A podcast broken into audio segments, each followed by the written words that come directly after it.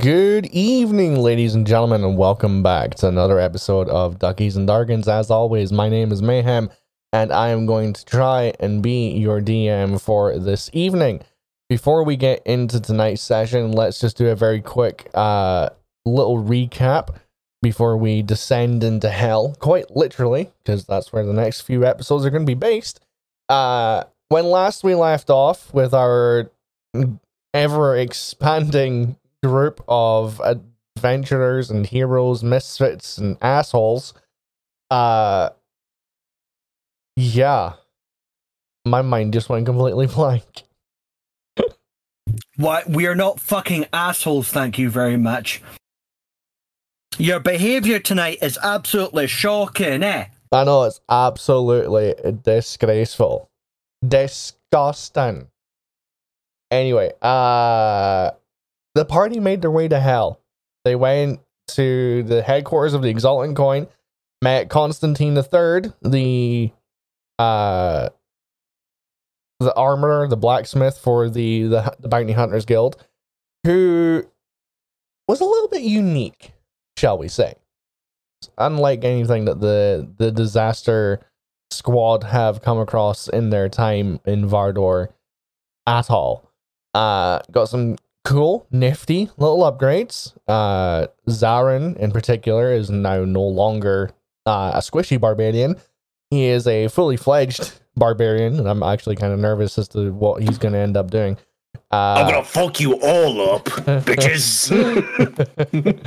uh, Please no, Tony. Please, please no. Not today of all days. not please today. no. Not today, pal. Please no. Not Please no, pal. Gonna no that, pal. Absolutely not. Uh Meldier.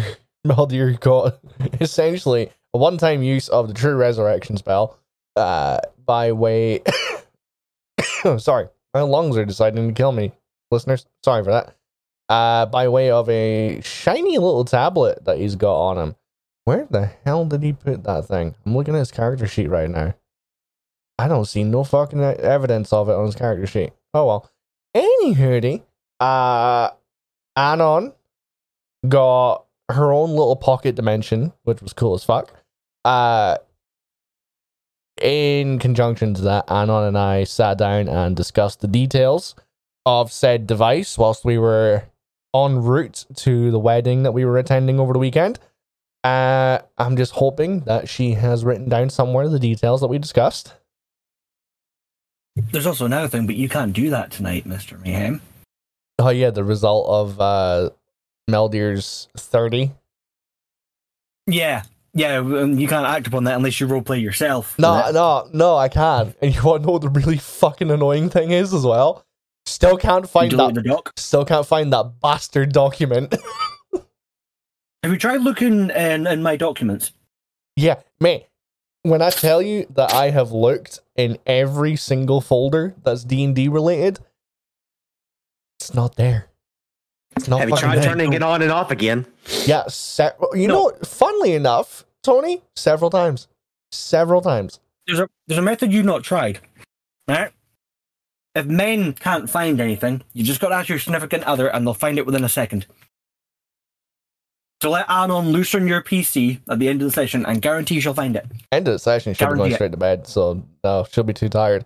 Uh, anyway, anywho, the players made their way back to the Kaladin estate, where the Grand Seer, along with a few of his own personal uh, mages and wielders of the arcane arts, managed to transport our group of adventurers into hell. So, I need to choose which track is being used because they're both spoopy. They're both uh sinister.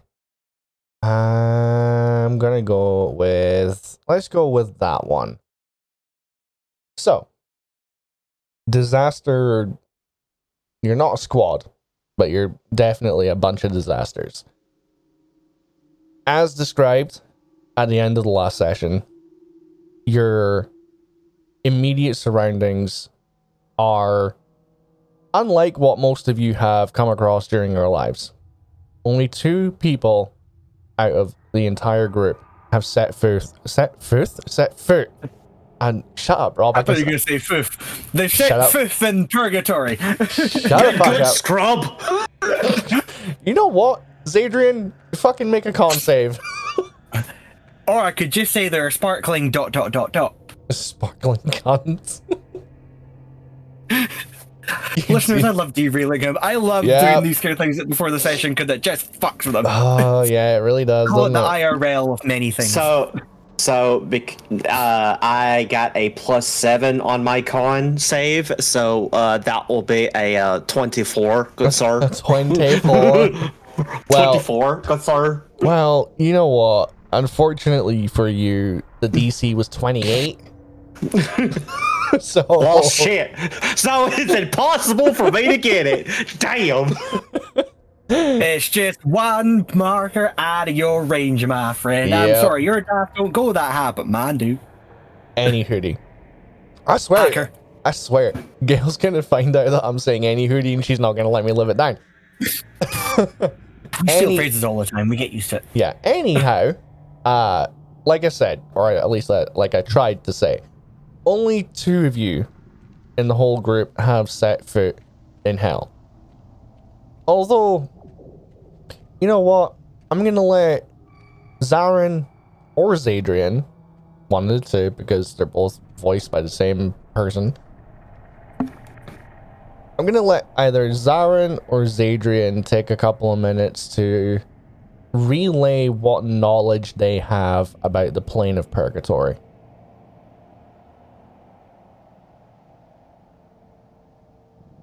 So,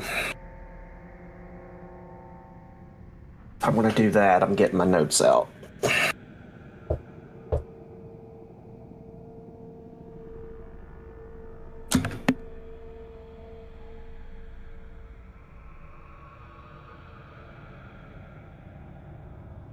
Imagine coming to a D&D session and not having your notes.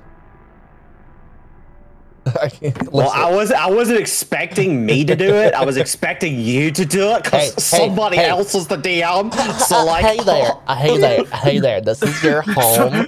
This is your home. You should know it. I'm just gonna say one thing, and Tony's gonna murder me for it.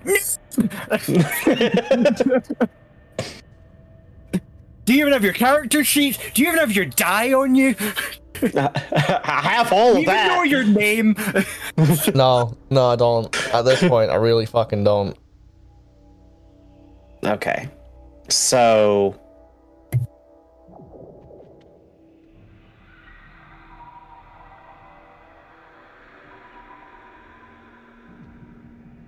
where?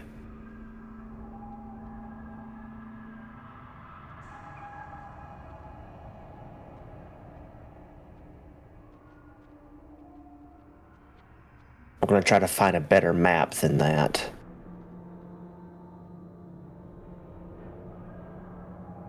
There we go. It's gonna be a lot easier. Uh, I'm gonna have to screen share it because it won't let me download it, but that's fine. If you're showing what I think you're showing, you know I'm only asking about purgatory, right? Yeah, I'm going to zoom. Well, no, it won't let me zoom in. Um. Okay. So, Zadrian is going to be the one to describe it, and Zarin is going to be on lookout. So Zadrian is going to look to the party and say several things. So he's going to say that this is the the first layer of hell and it goes by many names. It goes by purgatory, it goes by limbo, it goes by avernus. There's many different names that it goes by um, it is ruled by a once known angel who fell by the name of Zariel. Is he related to you? No. Far from it. Um, this layer is essentially it's like a battleground, right? So typically this is where all of the the people who died in the way of combat would go and they they came here for various reasons because of combat. So, for example, if somebody were to be found down here that was suffering in a in a heated battle but then were killed by an explosion, it was because of something along the lines of that they caused the explosion to kill innocent people and their their version of hell is them having to relive that explosion but die by it for eternity. Or let's say that you're in the midst of battle and all of a sudden these evil demonic children suddenly pop up and kill you it's because in your previous life you were in a war and you were given an order to go out and slaughter the women and children in the town and you obeyed that order and you killed all the women and children and because of that and you didn't repent of that you are now being killed by the thing that that you killed. So the women and children would come in and slaughter you over and over and over again. Now there is a semi upside to this and this has to do with the coins. There is a way to get out of it. There is a way to get out of being tortured. They go by the premise of getting off the rack is what they call it. And this goes for every layer so every layer has a, a notion of people who are continuously being tortured by something but the ones who are not being tortured were the ones who decided that they were tired of being tortured so now they are doing the torturing by taking the soul coins of those that are being tortured. That's why that they can't get out. If you possess the coin of the person that is being tortured, you in turn will become the one who's doing the torturing and kind of roam free with your own mentality, your own mindset. You're, you're essentially free, but the only way you stay free is if you have to meet a quota of torturing people. So that's why your coins are very important because as long as you keep hold of your coin, you maintain your mentality. If you lose your coin, you either one become a full-fledged demon to serve another demon or two you stay down here for all eternity being tortured by the very thing that is essentially your greatest fear um, this layer that being of like i said those who died in the heat of battle but did something during battle that caused them to lose their humanity so if you ever see anybody down here being tortured they are being tortured in a way that fits what they did during the heat of battle There's no Adrian. We know nothing of these planes, so I um I'm your soldier. I'm your merc. Your comrade.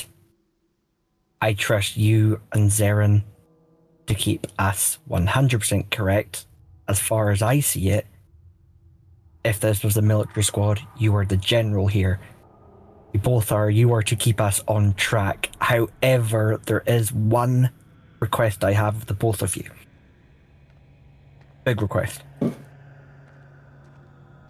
When we get to the lair, or plane even, that Fury resides in, the member of the Concordia Draconica, I need to see them.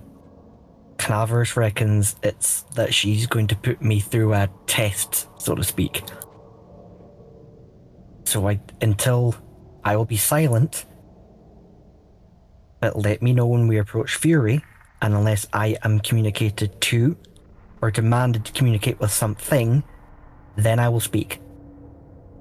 But you We- are in charge in this one.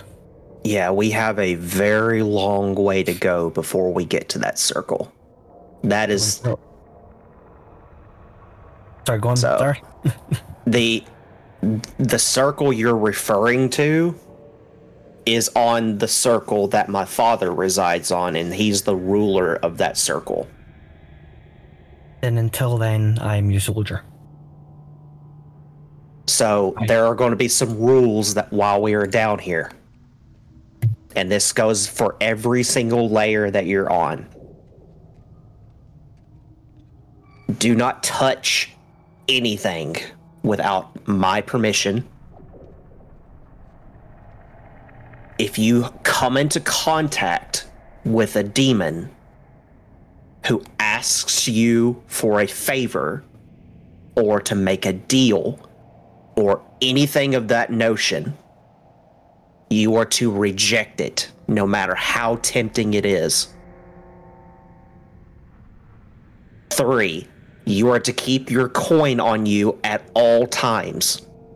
If you have to come up with a schedule to check to see if it's on you, and check it like every hour or every rest that we take, you are to check to make sure that is on your person. Do not lose your coin. Not to be rude, Zyrus, Zadrian, but how are we gonna rest in hell? We're going to have to take shifts.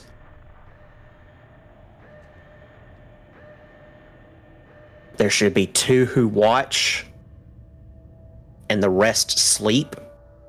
But the the the the ones who watch need to rotate out. So if you need to sleep, you need to rotate out every so often to make sure that the rest of everybody gets sleep. Can I suggest that Alera and I are on do- opposite schedules because we both don't need that much sleep. That's fine. Um Now, going back to the list. I still have plenty of supplies for us in my sack. I brought them with me, so we're going to have enough have enough food to get us through all nine layers if we ration out in a well devised manner. Uh, j- just also a thing, I I may have gotten head myself something similar, and I also have bought supplies. That's that's We're fine for food. we're fine for food. Just we need to make sure we keep an eye on it because there will be those who will try to steal it from us. They can fuck off. Lastly, and this is the big one do not touch the water. Okay. If you see water anywhere in your vicinity at all, do not touch it. Period. No matter how thirsty you get, no matter how appetizing it looks, no matter what goes through your mind, do not touch the water. Period. It is n- not what you think it is. And the moment you touch it, I cannot save you. So just to clarify, do not touch anything. Reject all deals. Keep track of our soul coins. Keep it keep track of the food and not to touch the water. There Yes. anything else? and and I'm going to make this perfectly clear. When I say make no deals, that means that if I die down here and some demon comes up to you and says that they can bring me back if you do this for them, you tell them to fuck off.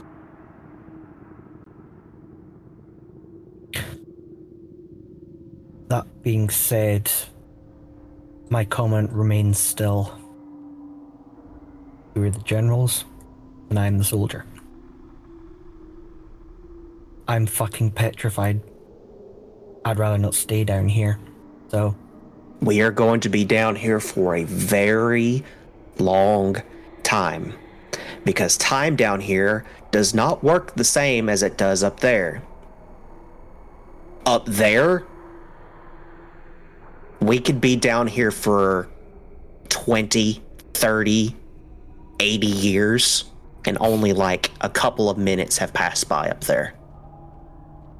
so that's why Marius was standing by the portal when we went in then. Ye- More than likely, yes.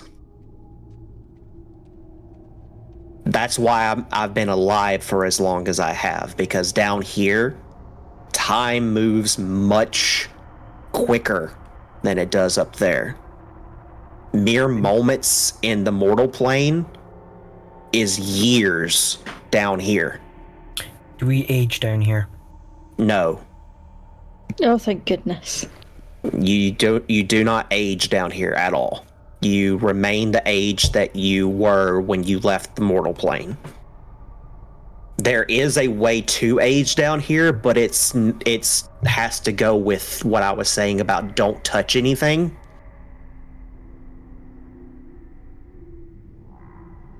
Saren, Adrian, just keep us on track. That's right. And as I said, when we do get down to your father's lair, if we get close to Fury, please just let me know. And with your permission, I'd like to go there, but we're mainly down here to save your father, so just. just. Well, How many I'm- years is it going to take to get to your father? if we do not lose track and we stick together and nothing happens to any of us, give or take between 30 to 60 years. Are living down here then? And that's assuming that nothing bad happens. Will each of our paths be joining us?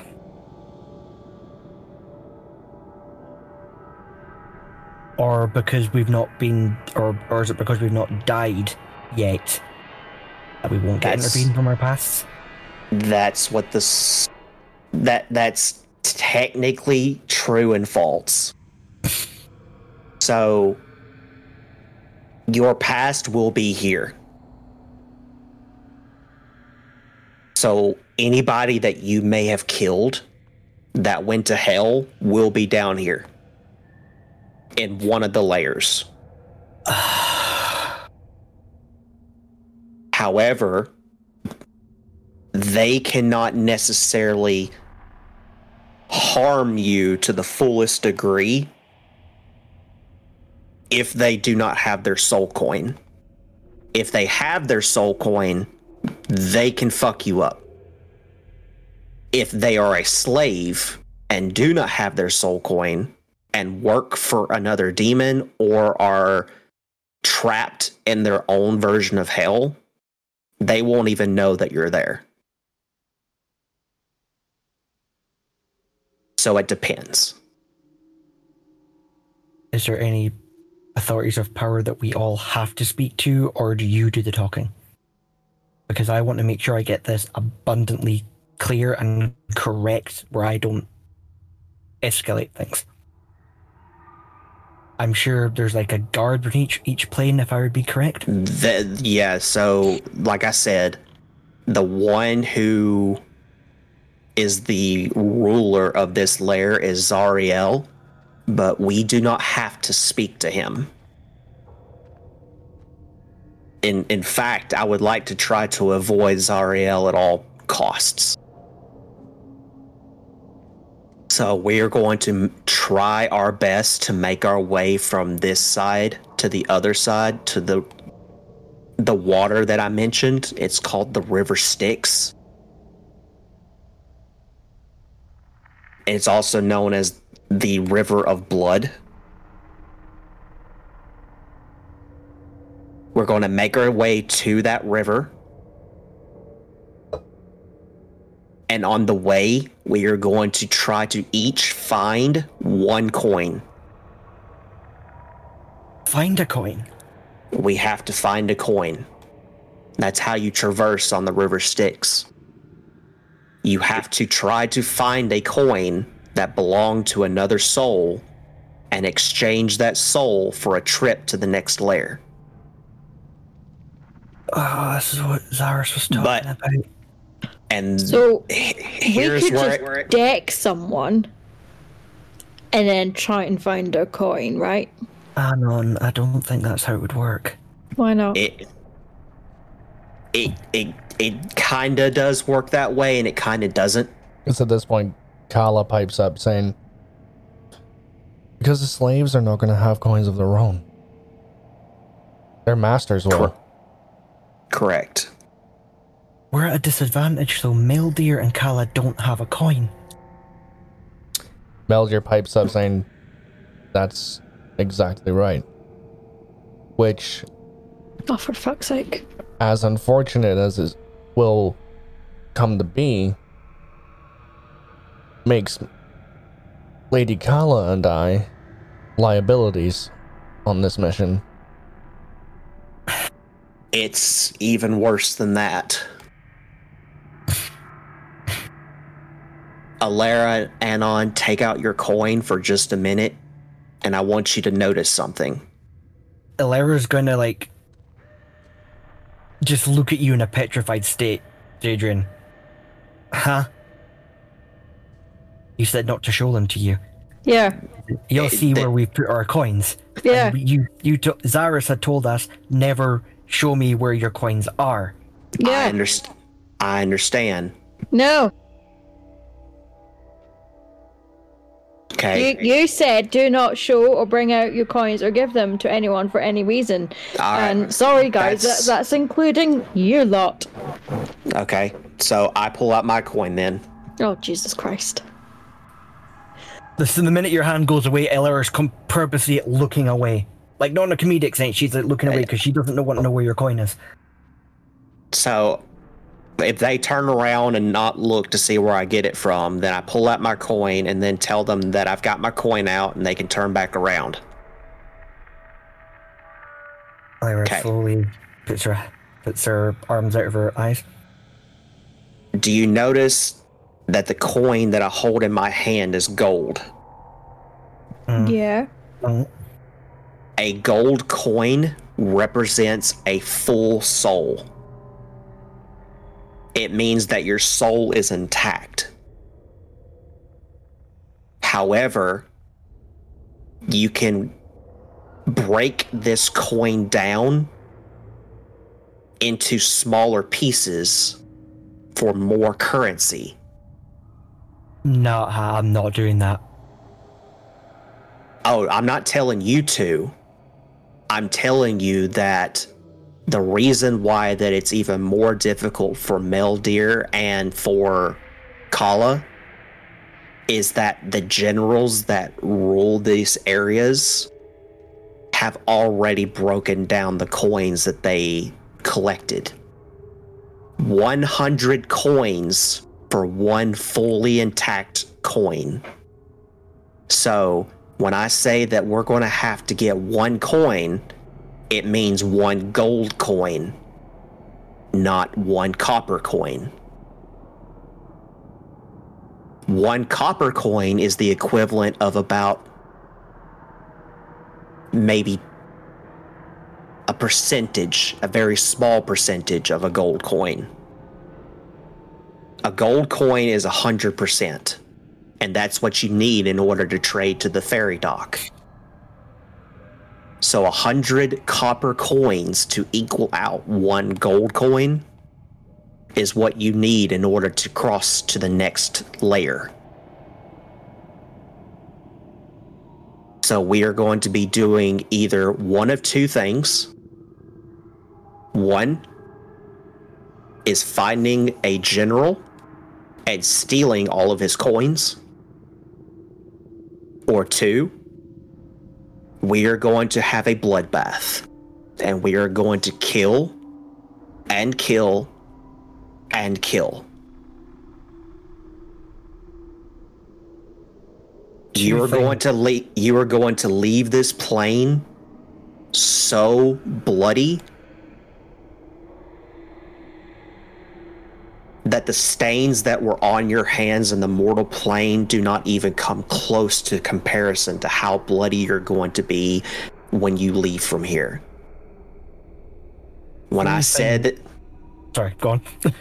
when I said that when you come down here and you leave from here, you will be completely changed.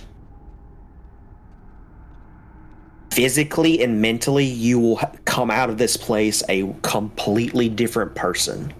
Entirely. This place will change you in ways that even yourself will not understand. Valera's gonna do three things at this point. So, first of all, she's gonna look within her soul, not the coin, but within her soul. And she's just gonna say to herself, I'm, I'm mended now, but I'm gonna need my old self. Bit. Two, she's going to look at Anon and Kalat and just say, look, I believe, Adrian, we're not going to be the same after this. We're going to be 30 years, eh? That- 30 fucking years. That's that's being generous. The last time I was down here, it took me almost 150 years to get from the fifth layer to the first. Elira's going to go right up to you, Adrian, and Zarin, uh, depending how close Zarin is to you. Then, as well as a soldier here, I really expect you two to be my brothers in this as well. If the only people I'm going to talk to, you two, Anon, Kala, and Meldir, we can't, we- we're gonna have to, oh my head. Now, that's all I'm going to say on the matter, but we need to move. Yep. Because it's likely that we're already being tracked. Yep. Then you're leading and we follow. And she looks at Kala and Meldir's like, they're in charge. Kala and Meldir just give a silent nod. So, before we begin your journey across the barren plains of purgatory, let me just go ahead and do a little bit of scene setting here. Zadrian very aptly gave you a taste for what purgatory, Avernus, Limbo, whichever descriptive label you wish to place upon the first of the nine hells is like. It was the battleground for the first Blood War. Not the Blood War that you're familiar with, though. A Blood War that would make the Vardorian Blood War look like nothing more than a playground scuffle. It is genuinely unknown how many angels and how many demons, how many fiends, how many archfiends died on this plane. It is rumored that their bodies are encased in the stale, slate like earth that you will soon be walking across. It is also said that too much time spent out in the barren open lands of this plane can cause physiological and psychological abnormalities. Madness, insanity, if you will.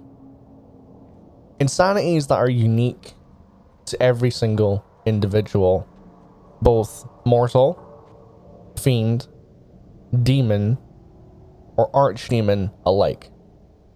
There is not a living being in hell that can tra- traverse through purgatory unscathed and live without facing the challenges that it presents. The ground here is slate. That typical irregular, chipped away, grey, cold, harsh surface.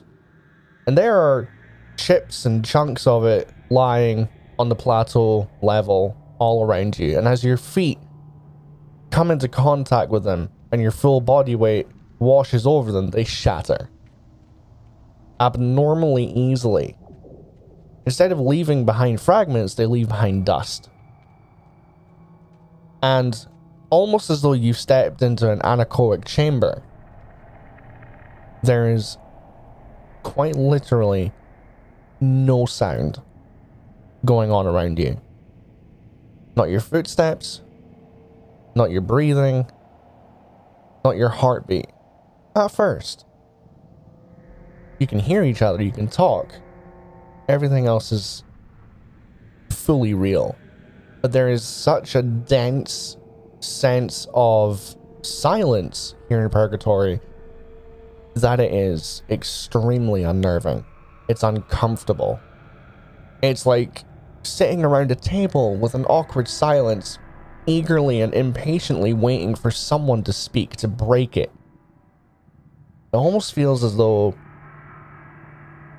you're compelled to speak just to break that silence. But doing so, you know, would be an ill advised move. For fear of something off in the distance or in the shadows or behind one of the hundreds of thousands of shattered pillars of slate grey rock would emerge and attack. So, I would like someone to roll a perception check as you set off uh, traversing the open wastelands with the knowledge that you have no idea what time of day it is. You have no idea where the nearest shelter is. It is tepid in temperature. It's not hot, it's not cold, it's not exactly warm. It's just tepid. The air is acrid. It tastes stale. Tastes like like not quite like vinegar, but there's a there's an unpleasant tang at the back of your nostrils with every inhale. Kala's looking around non-stop, almost as though a very thin layer of paranoia has begun to set in already. So, who's rolling that perception check? Uh, 25. 25. Luckily, at this point, you are standing on what is quite literally the Hell's version of Salt Flats. There are cracks in the ground that form from the dehydration of the rock that you're standing on. It's open, it's flat. There's no hills, there's no caverns, there's no canyons, there's no declines, there's no descents or inclines at all. It's just perfectly and almost clinically flat. You can see out for a good half a mile, Zaris, and aside from the odd towering shard of rock, there's nothing really to flag or take note of. You walk for 10, 15, 20 minutes, you don't know. But shortly after you set off, sound begins to creep around you all. Like a phantasmal force swirling around each of your bodies. None of the audio that you're hearing, none of the, sounds, your footsteps, your breathing, your heartbeat, the blood rushing through your veins, none of it sounds like it's coming from the right place. Your footsteps sound like they're coming from inside your head. The crunching of the rock underneath your your feet sounds like it's coming from the palms of your hands. Your heartbeat sounds like it's coming from a mile away. And that unfamiliar, almost always undetectable thumping of your brain inside your skulls sounds like a war drum being beat two inches from your face. It's at this point I would like everybody to roll their first of many wisdom saving throws.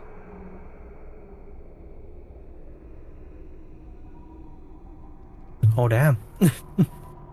Eh. Okay. Dirty 20.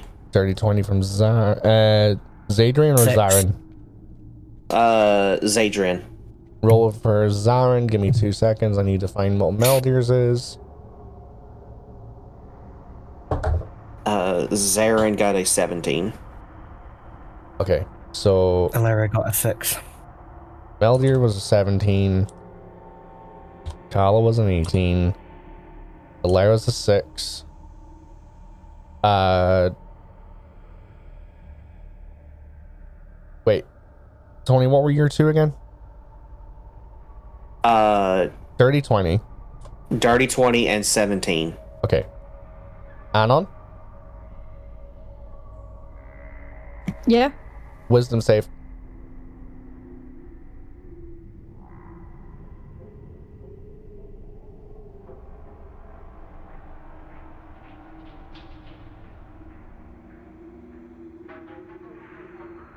Okay. So an 8 from Anon. Anon and Alera, I need both of you to roll a d4. If you roll a 4, roll again. So that's a 2 My turn. and a 1. Uh-huh. Two and a one. So we're gonna go with Anon's first. Anon, go ahead and roll me a D100.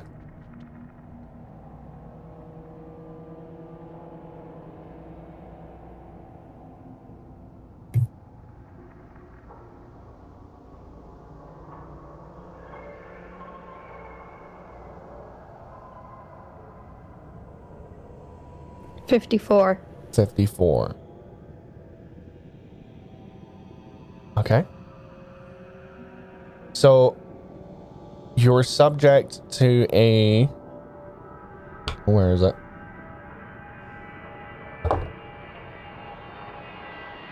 For the next hour, you're subject to a lesser degree of a form of long term madness.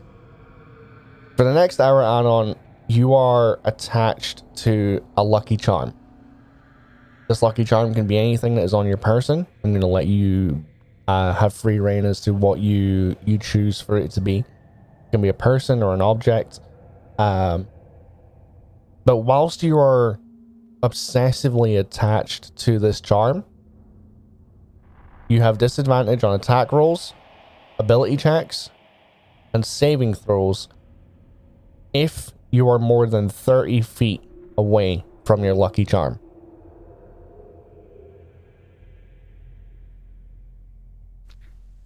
Okay.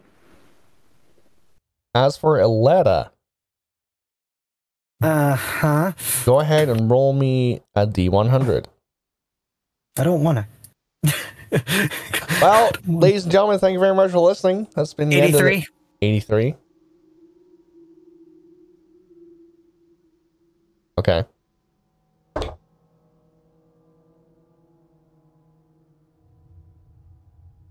You fortunately rolled for a varying degree of short term madness.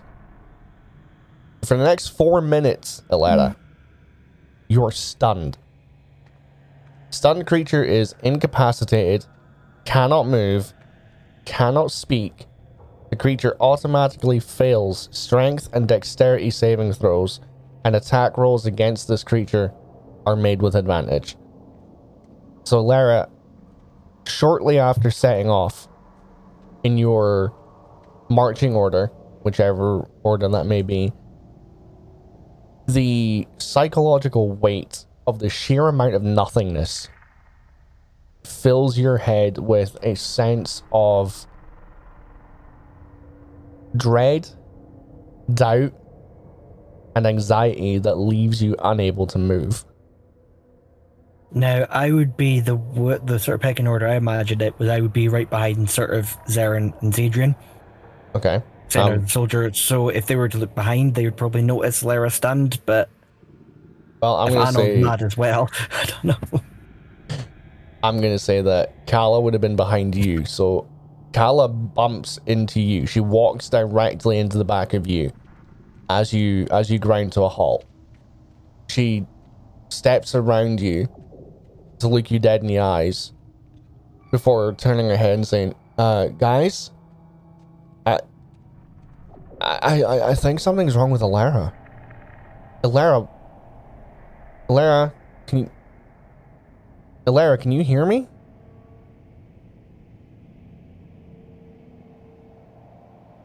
Alara, and she places her hands on both of your shoulders and just gently shakes you before looking to Zadrian and saying, it, the, "She's not, she's not moving. She's not talking. She's, she's like a statue."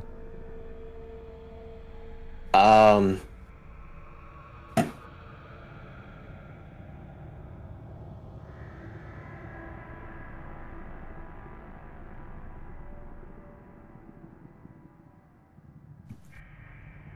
Could we Alara, pick what? up? Al- Alara, what's your AC?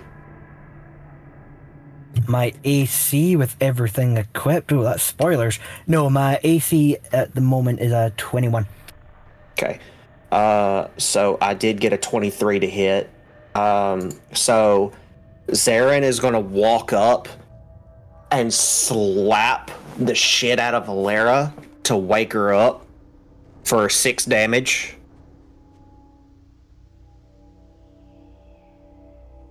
Up to the DM if that would work or not, because I got four minutes in this sort of thing. So Uh, incapacitated. Stunned or incapacitated does not say anything about anything that can bring the affected person out of the condition. So hold up.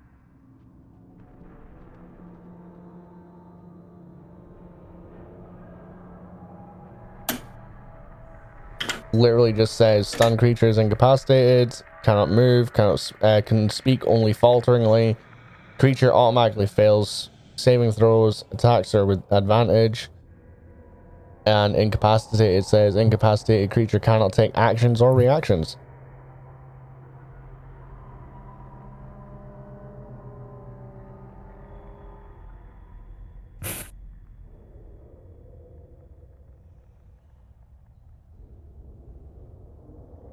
Would appear that hell is racist towards dry folk.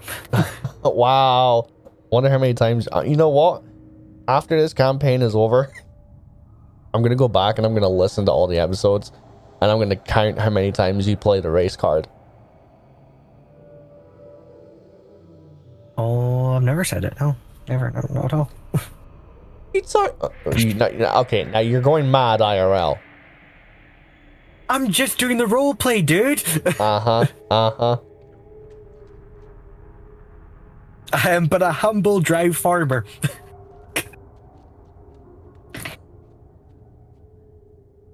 Hey, I don't think Callum's got anything that can snap you out of it.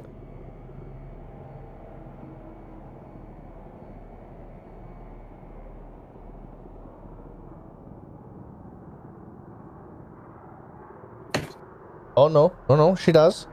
She does. Yeah, so uh Zadrian and um All right, so the what I just did was Zarin would allow for a saving throw. So Alara would be allowed to roll a saving throw to see if she comes out of it. If that does not work, then uh, any type of healing, like cure wounds, uh, healing word, lesser restoration, or greater restoration, can also remove it. What Well- saving throw would Ella need to roll? It would be um, it'd be a wisdom save, wouldn't it? Yeah. And I get disadvantage on those rolls. Give Not on that. second. Not on that one. You don't. Sure. No, it's Okay. just strength and dexterity 20. saving throws. 30, 20. Yep, that's a pass. So I'm out of it. Yeah. So Eller is just gonna go. Apologies. Uh, You watch as- Zadr- You watch as Kala's hand is glowing like bright yellow goldish color and just slowly begins to fade before dropping her arm going Please don't do that. Felt like something had a hold of me. uh, Z- Zadrian will come over and pour some a little bit of the flask that has the the shit ton of fucking healing in it. For 0.6 damage. Yeah, for, okay. Six points of healing. Yeah, yeah, yeah. Okay. Damn. and she's just gonna sort of just look to Zaris and say, "Apologies, General. It felt like something was holding me." Yeah, uh, it, like I said, this place changes you.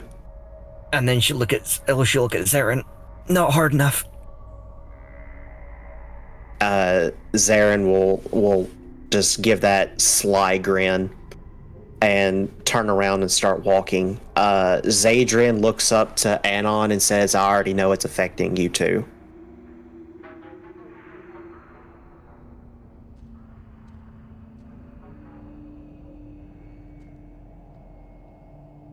So Anon, what are you doing with your uh with your lucky charm?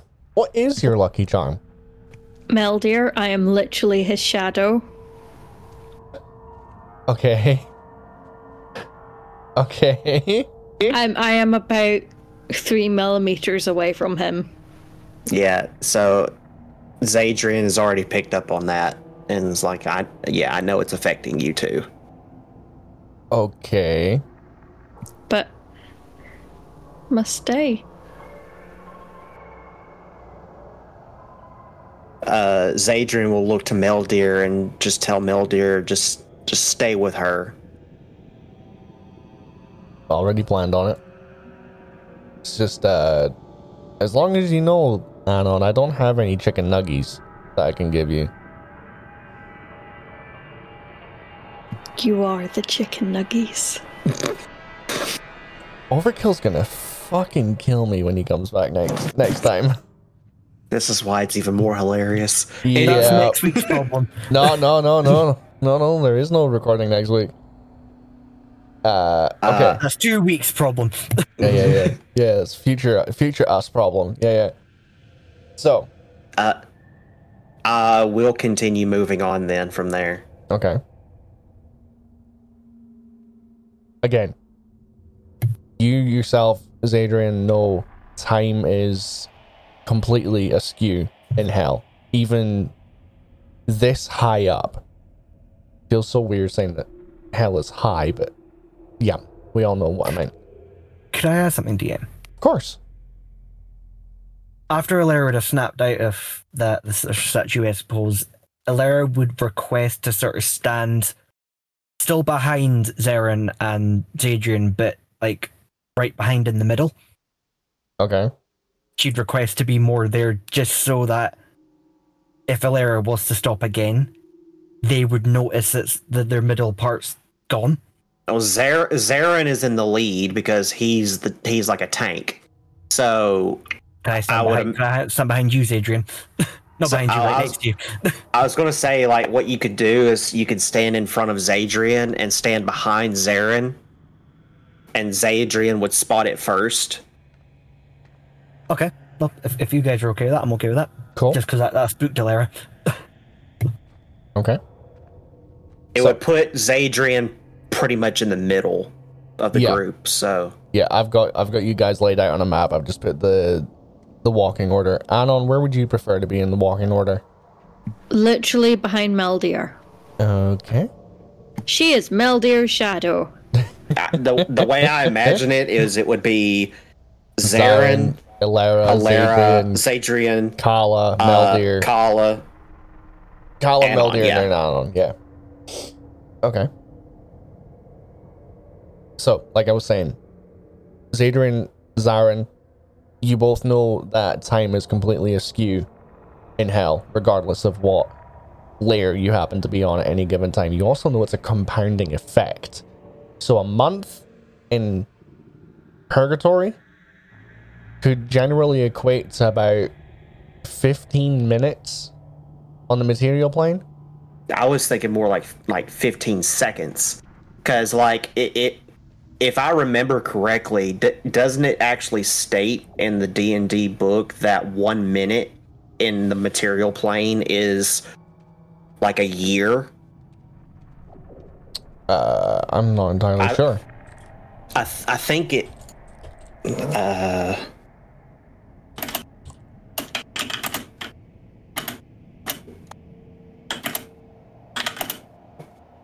let me see, because I remember it saying somewhere.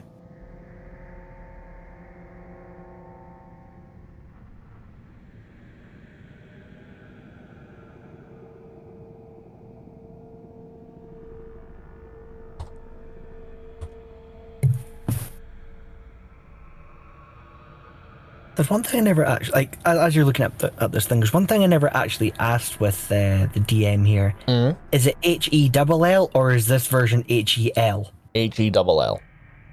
So we're going the actual fiery hell, not the, not the Nordic hell. Got it. Yeah. Alrighty, let's uh let's crunch those numbers, shall we? All right, so uh, one minute in the material plane is one year. Oh, Wha- One day in the material plane is 10 years. damn.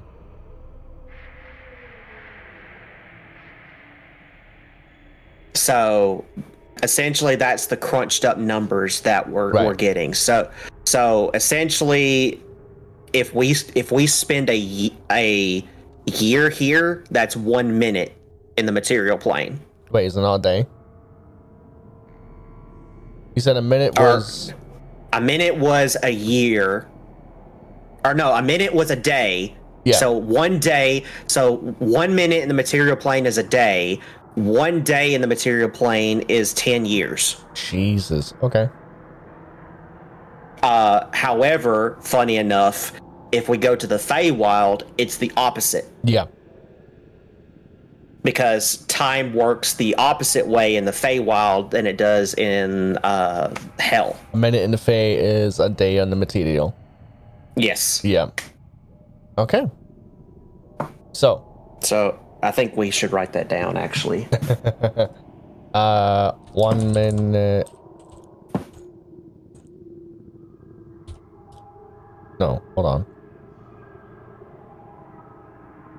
I'll let I'll let you do it.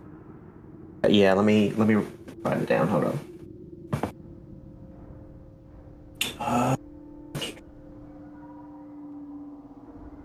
you can go on with whatever you were doing. I'm, I'm just gonna write this down. Okay. You guys continue to walk for what feels like hours. There's no sun in the sky, there's no moon, there's no celestial objects to help give you a visual representation for the, the passage of time. Only passage of time that you can scramble your brains to piece together is looking back and witnessing the amount of ground that you've covered, which in the time that it's taken for you to walk until your calves begin to burn appears to be maybe two two and a half kilometers your boots don't have the greatest grip on this rock it's not rough enough to give you 100% stability. There are times where you go to take an innocent step forward and your back leg kicks out from underneath you. There are times where there are little crags sticking out of the surface level rock that you don't see and you kick over with your toe, nearly rolling over your ankle and tumbling to the ground. As you keep on traveling, I'll need another round of wisdom saves from everybody.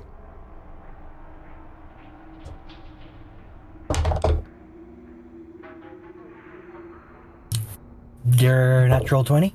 22? Okay. Aldir and Kala are fine. So what are we rolling? Wisdom save. Okay. That's a four from Anon. 22 Uh, from Alera. Zadrian is a dirty 20, Dirty 20. and uh, Zarin is a 16. Okay. So I will need Zarin and Anon to roll a d4. If you roll a d4, uh, sorry, if you roll a 4, roll it again. Okay. Damn. Okay, that time I got it. I rolled two fours and a one. okay. We'll go with Anon's first. Anon, you are about to take on a D100 roll that will determine what kind of, what manifestation of indefinite madness you suffer from. 50.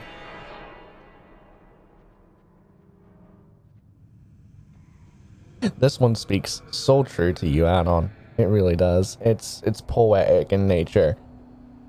Anon, until this effect is cured,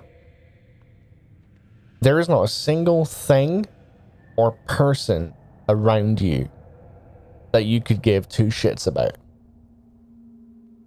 You couldn't give like, a, how does that work with the current? I have to be close to Meldir because he's my lucky charm. You're gonna have to figure that one out. I, I've already figured it out. It's literally like he's your lucky charm, but you just fucking hate it. He's my lucky charm, but I don't give two shits as he's alive so long as his body's near. Got ya. yeah, exactly. Yeah. So there, like I said, on on this that lasts until it, somebody cures you of it. Uh, your long term was for an hour. So technically, I'd say by the time that it's taken you to get to this far, that one will have run its course. Oh, that's nice. So, you literally just could not give two shits about anything or anyone that is around you. Okay, I'm wandering off. Okay. Uh, as for Can I- Za- as for Zarin, So- what was your D4 So- roll? my my D four was two fours, then a one. But I have a question before you get to mine. Question. Does it state how how to cure that?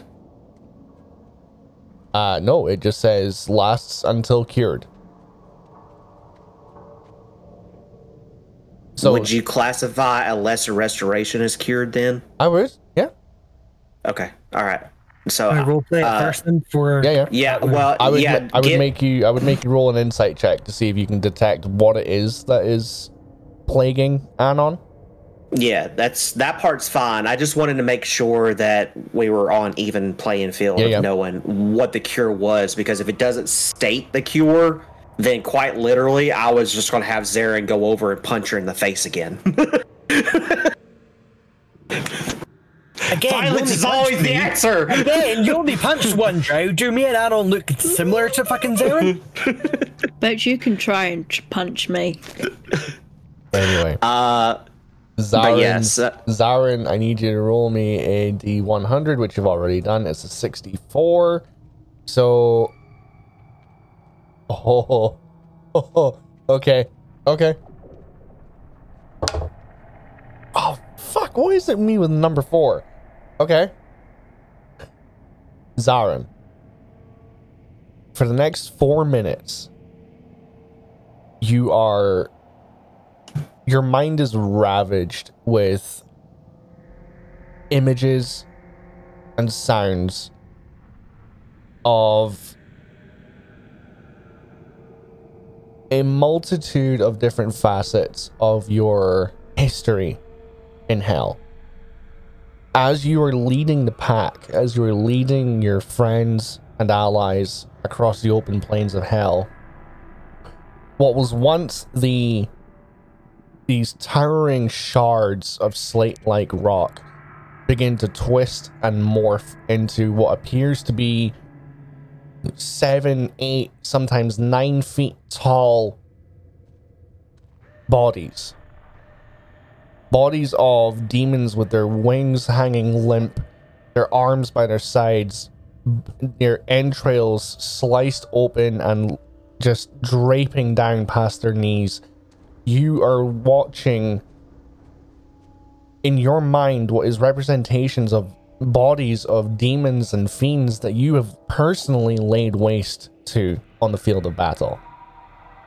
And you are 100% convinced as of right now that you are in the the aftermath days of some of the most brutal battles that you led the charge in. You are harkened back to retrieving your fallen comrades from the field of battle, wading through the mountains of corpses of your fallen enemies just to get to the bodies of those that were once under your command. It is startling just how quickly the surroundings have changed from absolute nothingness to a sea of decaying, rotting, putrid corpses, flies buzzing around them in swarms of thousands, if not tens of thousands. The buzz of those flies themselves being the most objectively maddening sound to fill your ears, drowning out even the voices of the companions and your your fellow soldiers that are stood shoulder to shoulder with you. You cannot hear them talk. You turn around and you see Anon standing some 30 feet behind you, Lara directly behind you, Meldir off in the distance, and it makes no sense for them to be here. They weren't part of this conflict, they never were. They've never ventured to hell, but you don't know that. All you know in this exact moment is that they've survived. They've survived months of slaughter on the plains of Avarice. Zadrian's nowhere to be seen. Zadrian is out of sight. As you push through the bodies, you. Above the humdrum and the buzz of the flies, you're hearing voices like somebody slowly turning the volume knob on a speaker from zero to three to five, and just in a cascade of sound. Despite the fact you're standing on a plane of bodies that are lifeless, it sounds like the the horrors of war are raging around you in full time, in real time. The sounds that you're experiencing don't match up with what your eyes are feeding your brain. I'm gonna let you go ahead and have a little bit of fun with that. Okay, so I'm going to start with Zarin first, then because of all of that, then move to Zadrian. So Zarin is going to. He's going to attack one of the tall figures.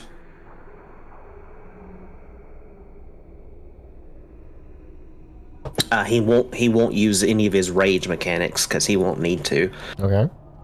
Uh, let's see.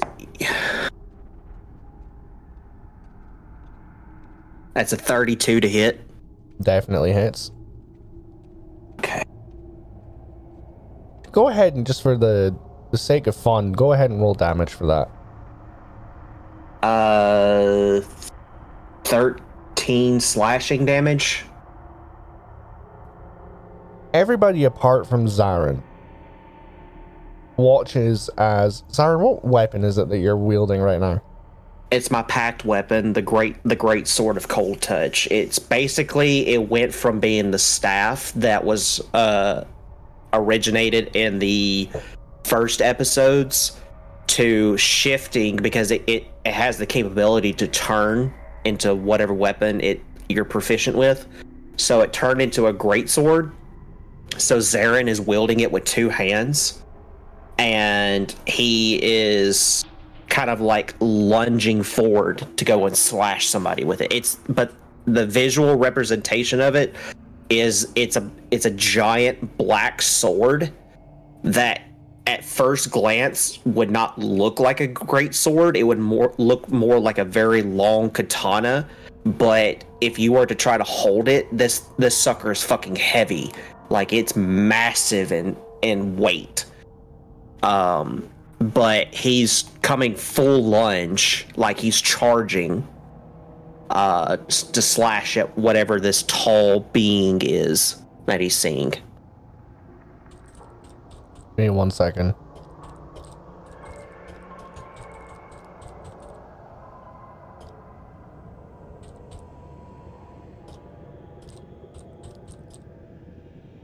Okay. So, for those of you standing behind Zarin, which is everybody at this point, you watch as Zarin summons his pact weapon and immediately lashes out at this what is this it's a seven and a half feet tall shard of rock that you've passed by tens of times during the time that you've been walking you watch as his sword cleaves through half of the the stone structure before being lodged and bef- there's a split second where Zarin lets the sword lets the blade hang in the surface before wrenching it free. Zarin, in your reality, you are cleaving a tremendously tall, muscular cambion in half. Or at least you're trying to. You're like I said, your sword doesn't go entirely the whole way through. You wrench it out of the body, and there is just this swing as the from the belly button down begins to sway from side to side, still connected by a couple of bones and about maybe six inches in horizontal length of muscle, sinew, and flesh. So you said you were going to go on to Zadrian. Yeah, so Zadrian is going to roll an insight t- check on um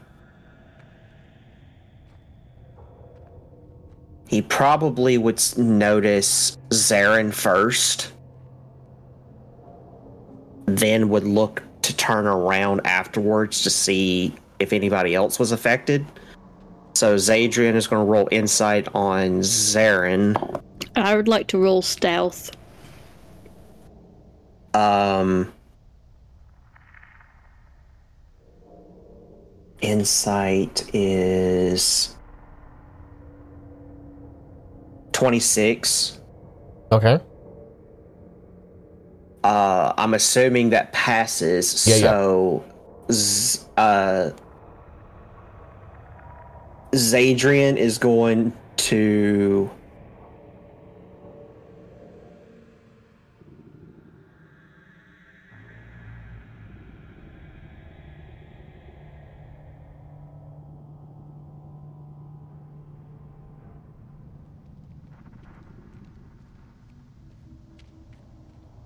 Where's it at?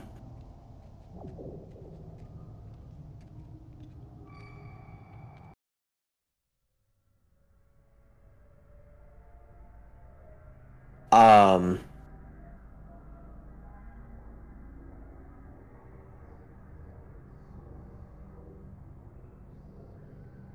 He is going to use healing hands on uh Zarin Okay. and I'm ass- I'm assuming that by healing him, he'd be able to uh, remove the curse that's on him. Mm-hmm. Okay, so I, I'm going to use that. I cannot regain that until I get a long rest. Okay. Uh, but but then I'm going to turn around to see if I notice if any of the um, other party members maybe have uh, been affected again. Okay. So uh, does she want to roll stealth first? Yeah. Yes. I don't go ahead and roll your stealth roll. 29. Beautiful. Cool. So, what I'm going to do, because I normally can't match that, I'm going to use my ability to do uh, Favor of the Gods, which allows me to whatever I roll, I get to add an additional uh, 2d4 to that roll. Damn.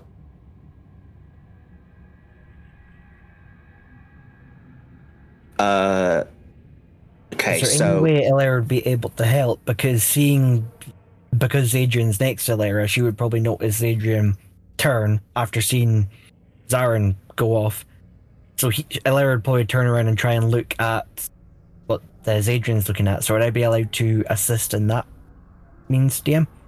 Uh, I'm just looking to see what he's turned around for. If he's just, if he's heard something that we haven't, or sure.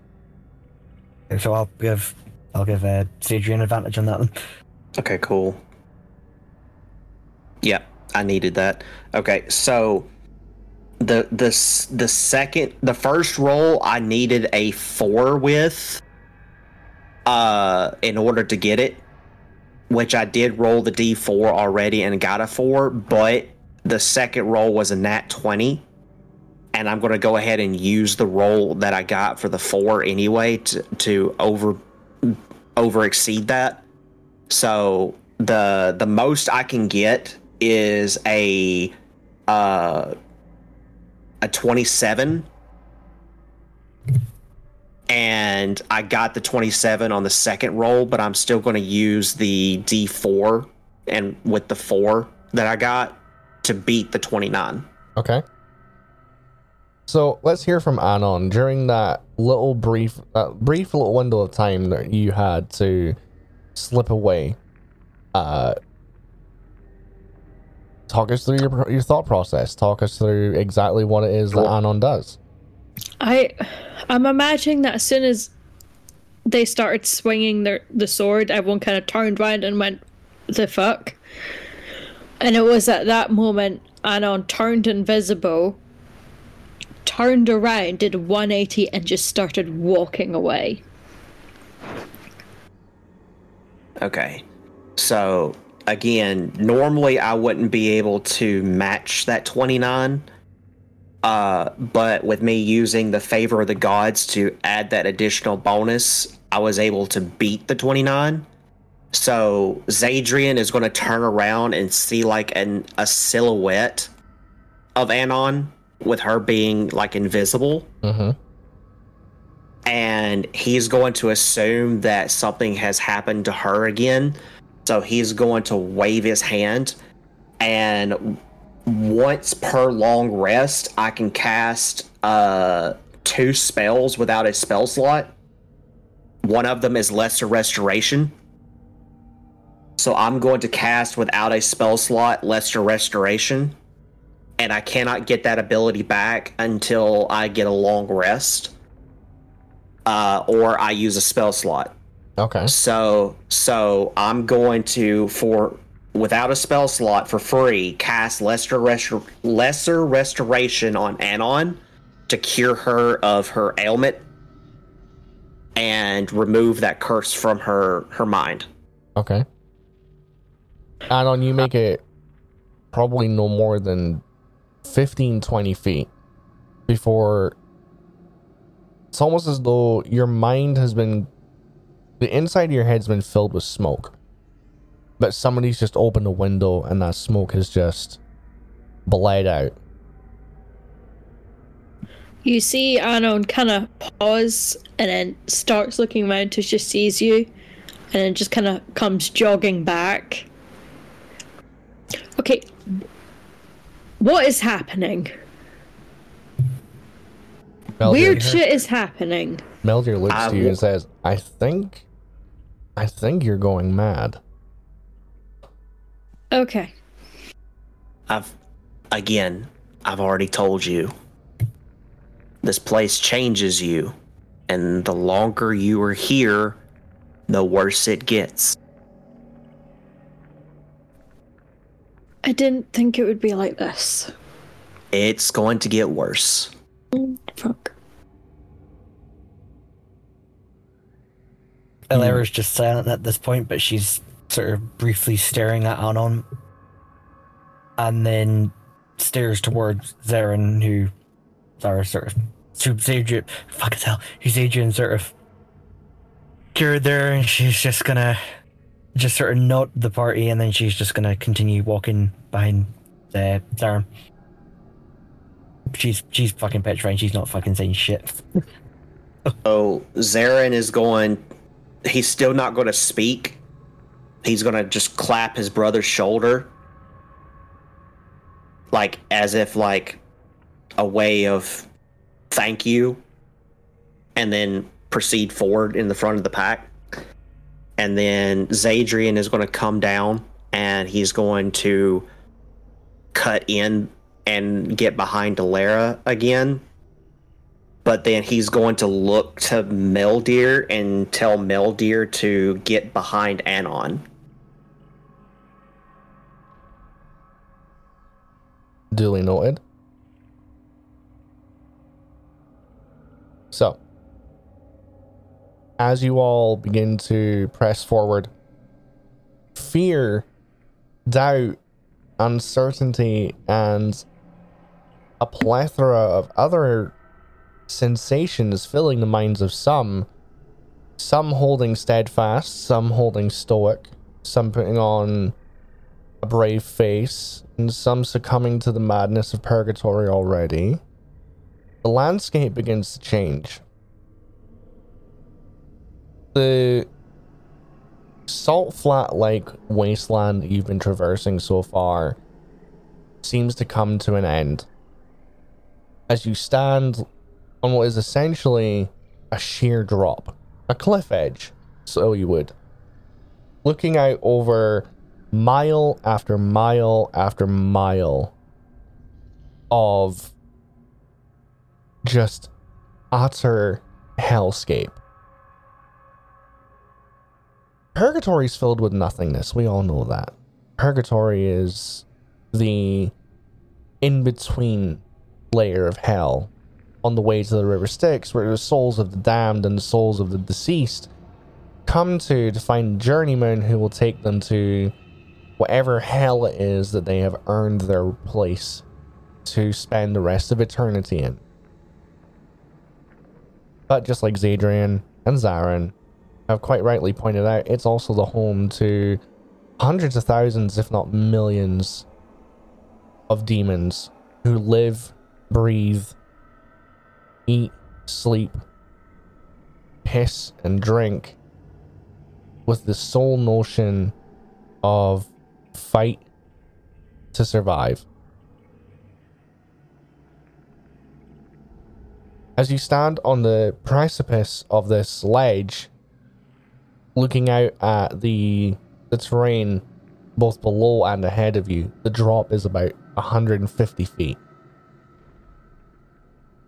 It's climbable.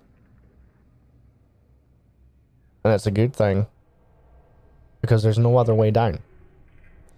But ahead of you, approximately three quarters of a mile on the lower surface level, you see this thin vein of fiery red carved through the rocky landscape as a river of magma flows with a short bridge leading to the other side. On the other side of that bridge, the terrain changes from that nothingness to walled, hundreds of feet high, with vein like walkways, almost labyrinthian walkways carved, creating a maze like path. So, as you stand looking out, Kala walks over, looks at the surface below you, and then looks to the group and says, Well, I guess if somebody's gonna go first, I uh guess it'll be me. Let me get about let me get about twenty feet down before anybody else joins. If we if we keep a gap between us, hopefully nothing will go terribly wrong if one of us loses our footing. You see as she puts her back to the drop, crouches down, puts her hands on the on the on the rocky surface so that the the bottom half of her palms is hanging over the edge, and she clasps the edge before lowering herself down. And you see she's she's hanging on to the the vertical surface. There's hand there's little cracks and crevices that she's making use of as hand and footholds. And inch by inch, foot by foot, Kala begins to make her way down. Yep. She clears the first 20 feet. And you, Zarin, you hear her calling up to you for the next person to come down. As she calls, um, you mind if I chip in a little bit? Yeah, sure, go ahead. Ella just looks back to the part and she's like, three of us can fly. I suggest one of us attaches herself to the one that can't fly in case they fall.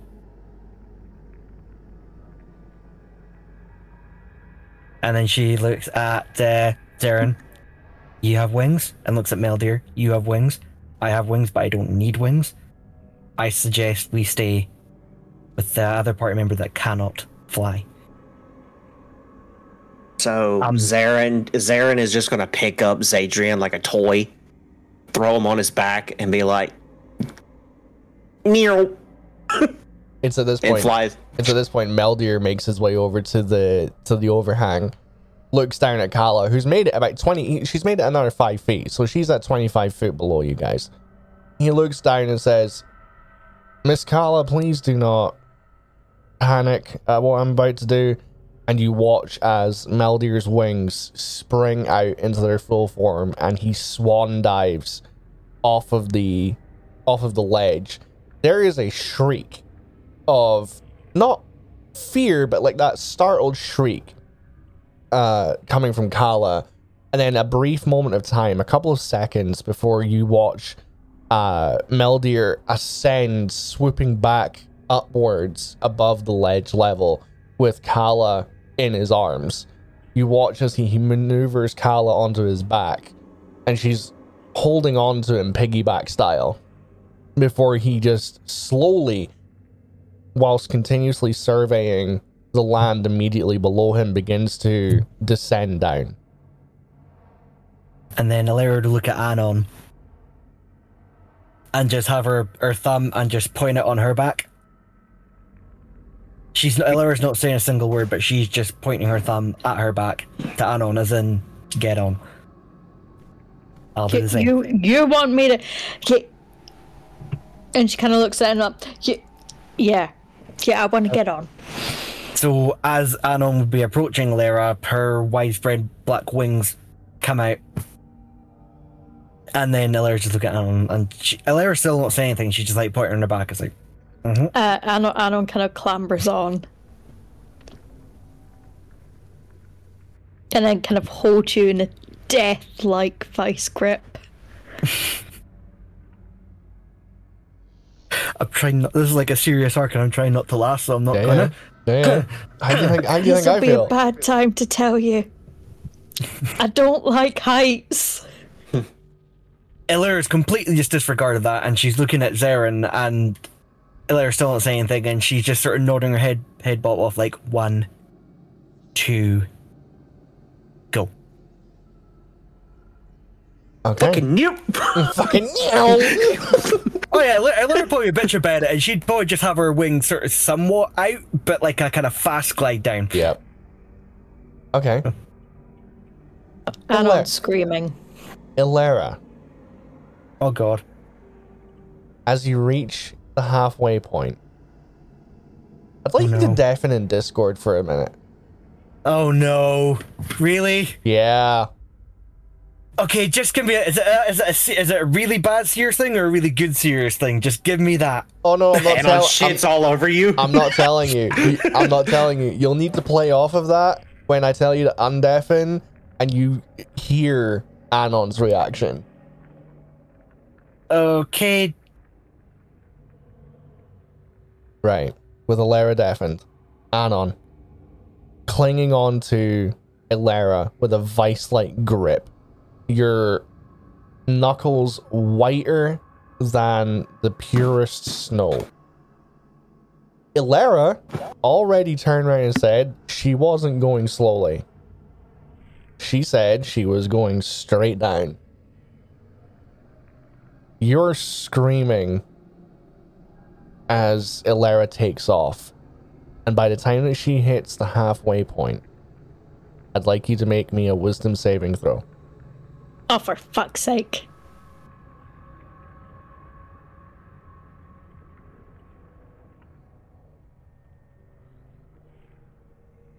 Oh, thank goodness. Okay. Okay. As Alara hits the halfway point, you manage to shake off this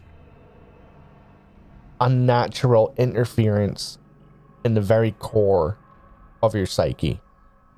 Like something reaching out and trying to actively alter what your eyes are perceiving.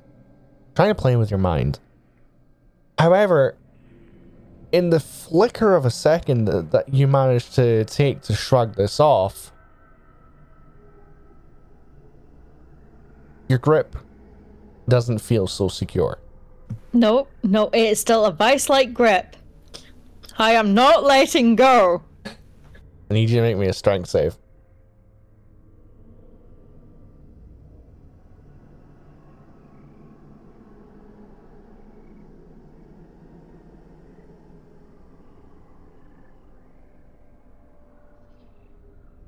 Okay. As Ilara hits full verticality in her dive, the legs that you've had wrapped around her waist suddenly feel a little bit loose. Until, in no time, you're looking at your own feet ahead of you. What the fuck?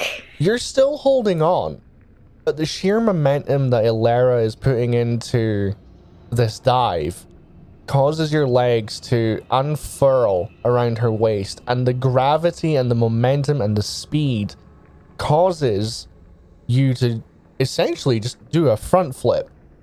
You're still holding on, but now your ass is on the back of Ilera's head, and your feet are about two feet in front of her head. I hate her so much. So- With that in mind,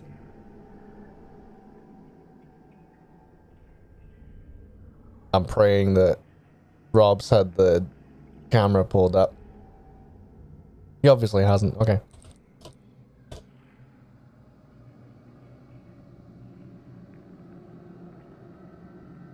Before you say what you're gonna say, I I hate you. swear, I swear to God, if you've done something that Ilera could control, I I, will hate you. actually hit you. I hate you. Is it something I could have saved, DM? If you didn't make me deafen, could I have saved it? Because if I'll, I could have uh, saved it, No, no, this was if it's something okay. that No, was no. I could have controlled, I will beat the living shit out of you. I have your address. this was dictated off of your own words. So I you have only you. you have only yourself to blame. And the, The fuck fact have I? the The fact fuck that have I done? the fact that nobody corrected me tells me that I didn't get it wrong either.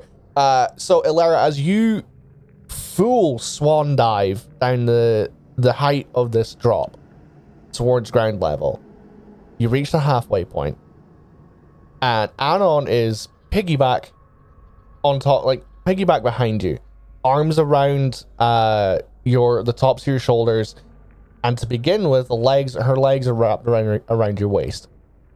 As you hit the 75 foot mark, though, the shrieking, the screaming, the yelling, the blood curdling fear that is coming out of Anon, piercing your ears with every second that this flight is going on, you don't notice until the impact hits you in the back of the head.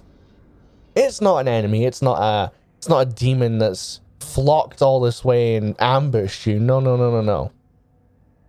Anon has quite literally gone arse over tea kettle.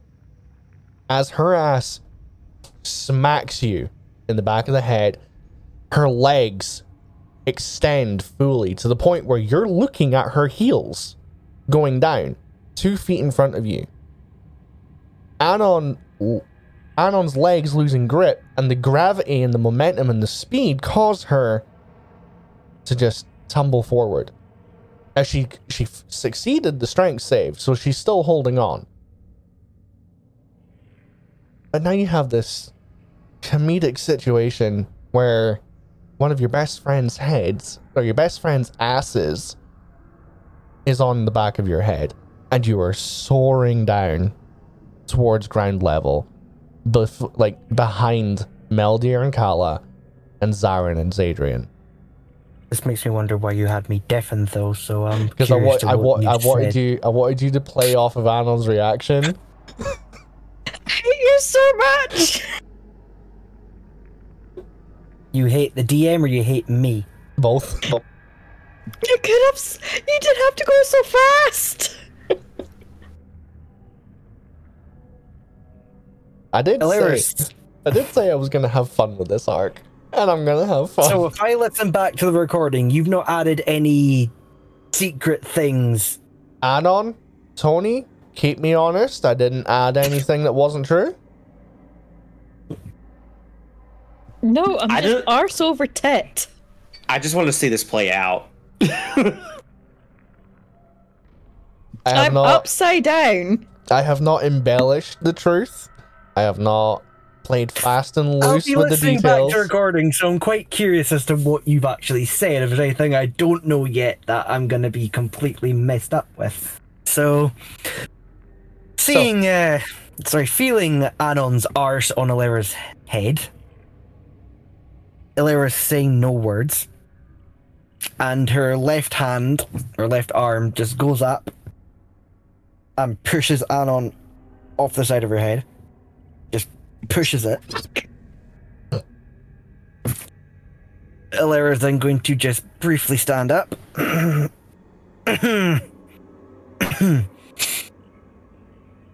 Says nothing.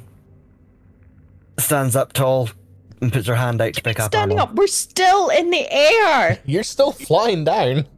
You never fucking stated that! I said as you get to the halfway point.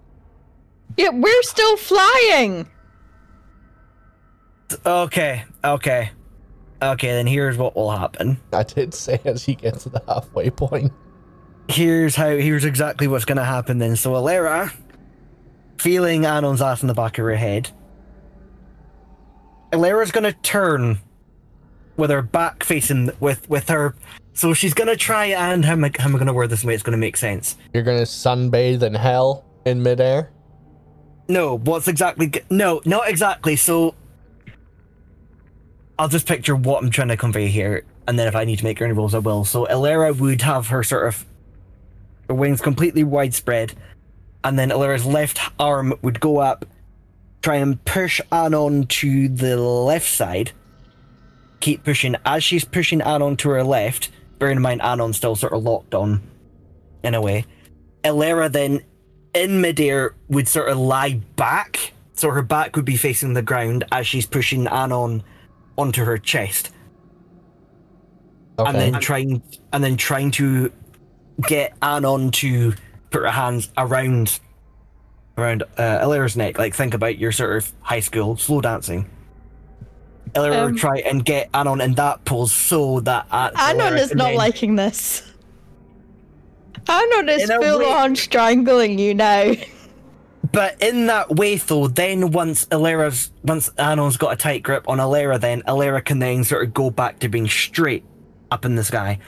So Alera, so basically think of it as you said, sunbathe like a like a limbo whoop kind of thing. No, stop being arm- straight. Go to hell, they trying to- said. It'll be fun, they said. They were fucking Do- right. Would you allow me to do something like that, DM? Yeah? You- So, Go ahead. so just to confirm, as as the arse is on Alera's back of the head, Alera's left arm goes up, grabs Anon, tries to pull her around the left way to sort of essentially hold on to her chest. Then Alera then would sort of lie back, get Anon in position where she's secure. Alera would then go back to being vertical and then continue to glide down to the ground. Okay. But this whole time, Alera said nothing. Like, Alera's just been sort of focused off, ah, what the fuck? Click, click, click, click, done. Mhm. Okay. So, Zarin and Zadrian, you're the first ones to touch down on ground level, shortly followed by Meldir and Kala. Kala gets off, like actively, like leaps off of Meldir's back before looking around and saying, "You know, I've never flown before, and I don't really care for it." Um, but thank you. Lord Travaris that um maybe a little bit of warning would have been a lot more beneficial. Meldir just looks there and goes, Apologies, but um had I known that you were going to climb down, I'd have spoken up. I don't know why I didn't. So a couple of sec about five seconds after that, Alera and Anon, you touch down on ground level. Anon immediately collapses on the ground. Just face plants. Illyria says nothing and she just goes, uh. Ugh. and then her standing up because obviously Illyria sort of touched down there, her her right hand goes out and just tries to sort of advise Anon to hold on and she'll help her stand up. Illyria's still saying nothing. though. No. No. And Illyria's just staring at you, Anon. Not angry, not not not chuckling, just staring at you. Deadpan. In the way of she's trying to convey this isn't the time. Yeah, this just infuriates Anon.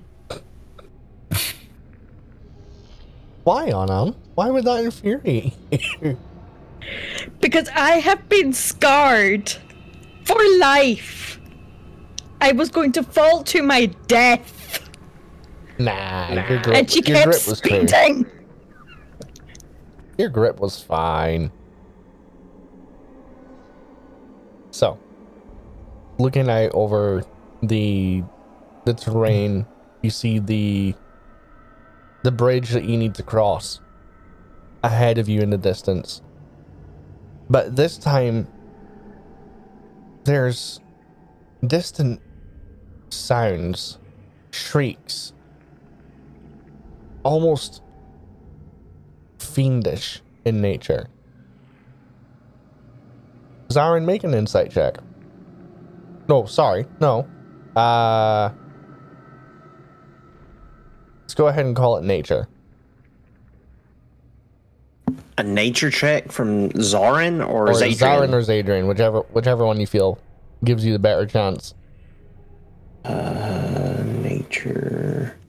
I'm just gonna start saying demons. Demons, give me a, Hmm. give me a, give me a whatever check. Uh, fifteen. Okay.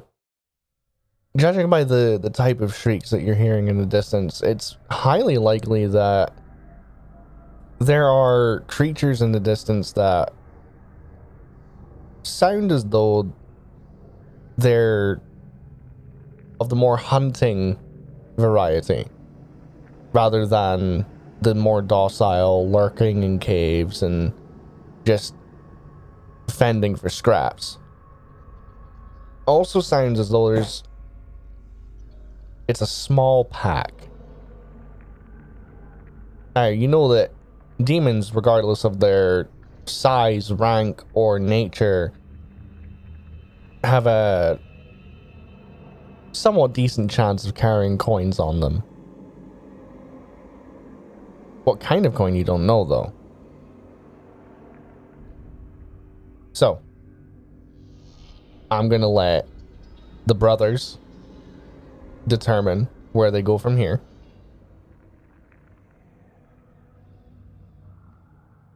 Um.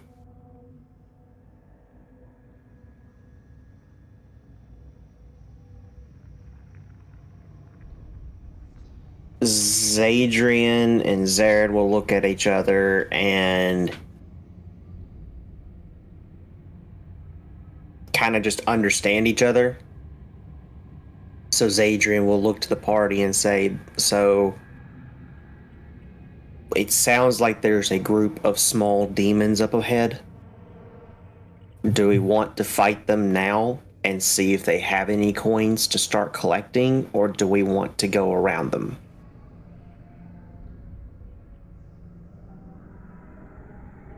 You're going to see Elera take out her rapier on the left hand and her new scythe, Infernal Nightshade, on her right hand. Oh, yes, I gave the thing a name and a fucking description. Uh, And it's like And then she'll put by her- one too. you actually like it? Damn. Yeah, yeah, yeah. I'll find that one later uh, when time comes. And she'll just have that weapons by her side then, and she's like, "Remember, I'm your soldier here. You're the generals. We follow your word."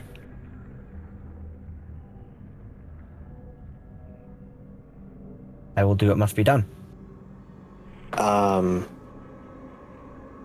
still gonna wait for the rest of the party, so I need to know if Anon and Meldir and Kala. Oh, yeah, I'm for here. it.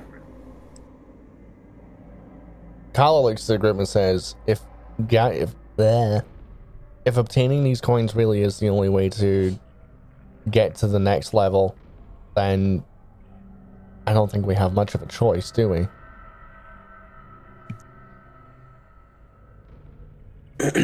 All right, so Zarin will pull out his great sword. Uh, Zadrian will pull out his uh, quarterstaff, and we're gonna make our way up to uh, the demons. Okay. It takes As we you, do that, Elera Uh, shadows. I'm going to out. go into stealth first. Anon. Make Just that roll. remember, don't touch anything. Yeah, don't don't touch fucking anything. Don't touch the grass. don't What- touch even the bridge. What grass? Twenty-three. Beautiful. So I like to state that you'll see Alera's shadow come out as well. And with the ignited, the rapier would then ignite and Henri would appear. Okay. So, like I said, the bridge that leads to this labyrinthian shift in the landscape is about three quarters of a mile away. As you all begin traversing towards it, as you get to the, let's call it, first third of that everybody make a believe I wrote this down. I did. Everybody make a dexterity saving throw as the entire time that you've been walking, you've noticed a change, a subtle change, a subtle growing change in the temperature around you. Which putting two and two together, you can assume is the result of the fact that you spotted a river of magma in the distance. There are little cracks and crevices within the ground itself that faint wisps of steam begin trickling out of as you pass them by. As you get this first third of the distance covered, one of those cracks erupts, sending shrapnel and steam cascading everywhere. Uh, Anon, make that dexterity saving throw with advantage. I need to make it for Kala and for Meldir. What's Meldir's modifier? Oh, beautiful. So dirty 20 from Anon, a 22 from Kala, a 21 from Meldir. Zarin and Zadrian, what did you roll? Uh, what am I rolling? I, I had Dex a message save. I had to answer. Dex save. Yeah. Um, question on that then. Uh huh.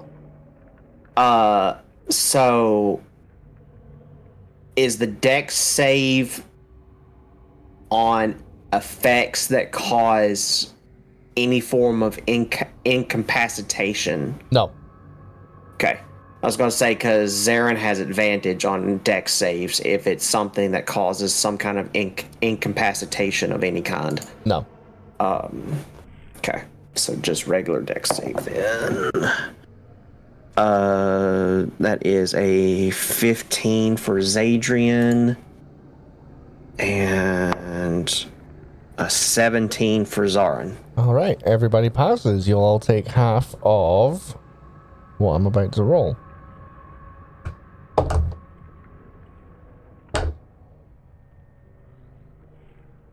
So, all of you, and this is already halved, are going to take 13 points of fire damage. As Okay, this, so what if what if I'm resistant to both? If characters? resistant if you're resistance to fire then it'll go down to let's call it six Okay. uh as this spray of shrapnel and steam erupts from the ground as i'm gonna i'm gonna say uh give me two seconds i'll move you guys over to the map just now because I can I can phrase this that'll make sense. As Zarin and Alera get past it, there is a. I wonder if I can. Yeah, I'm just gonna do it this way. Uh, there is a crater that forms 15 feet, no, 30 feet in diameter that causes shrapnel and steam to erupt, spraying you all in the face. You feel your, the skin on your arms and your face immediately begin to get scalded as the steam pours over it. Shrapnel just sort of bounces off. All of you are wearing armor that is sturdy enough to just cause all of these little chunks of rock and stone to to bounce off. It's the heat and the the water vapor that hits you the hardest. And as you come to the bridge uh, that you saw on top of the, the cliff face, uh, somebody, not the brothers, somebody go ahead and uh, roll me a perception check.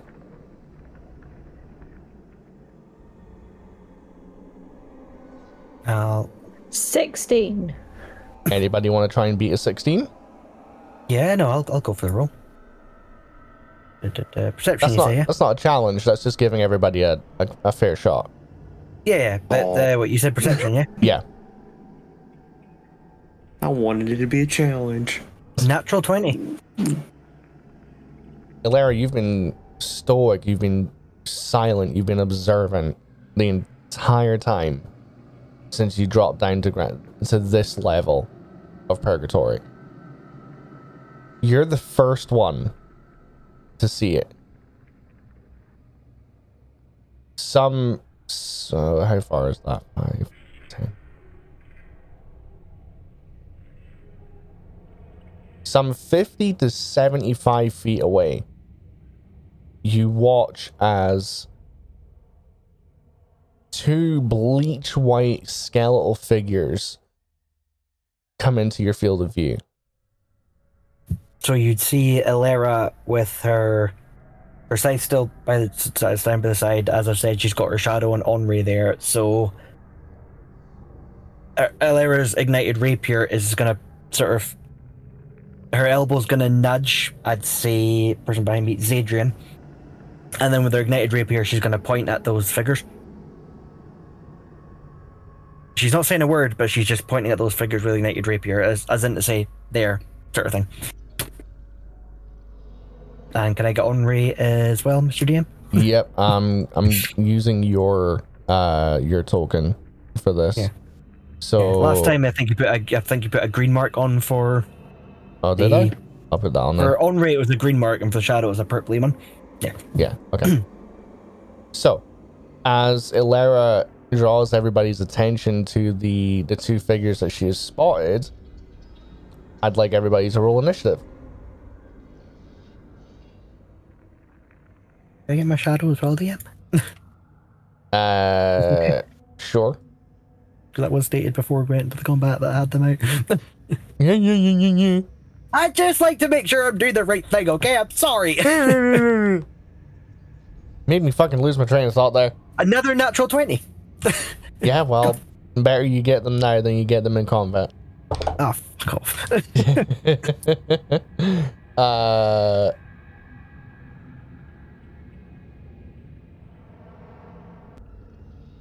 all right, we took a moment to pause just whilst we sorted out the initiative, just because, well, who likes listening to the whole humdrum of rolling initiative anyway? So, initiative order as it sits is Meldir, Anon, Ilera, Kala, Bone Devil, Zarin, Zadrian, the second Bone Devil. So, I have the the monumental task of uh figuring out the first move for Meldir at the top of the initiative. So, I think he would Yeah, you know what? We're gonna we're gonna. So 5, 10, 15, 20, 25, 30. Is it 30 feet that he's got of, of movement?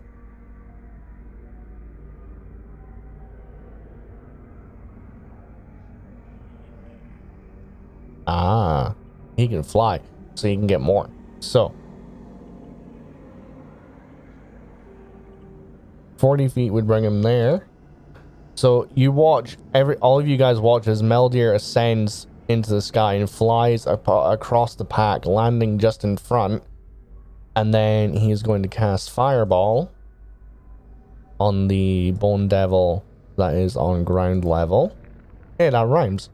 Uh, so it's a Dex saving throw with a DC of 19. It fails. So let me just go ahead and roll the damage for that.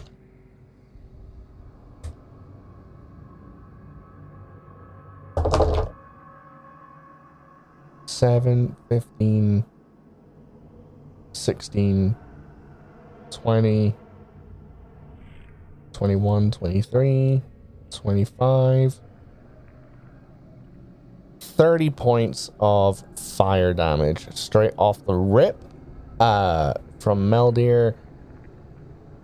Bonus action stuff. He doesn't have that much that he can do right now. So we're going to go to Anon with Alera on deck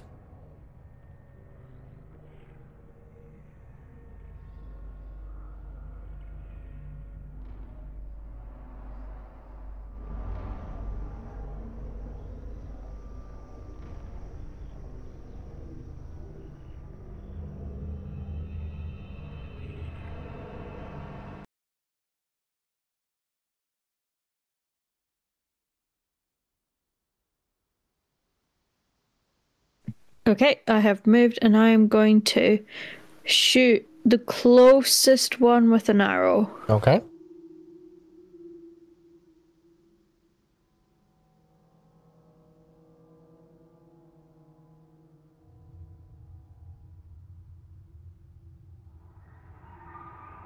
Twenty-six.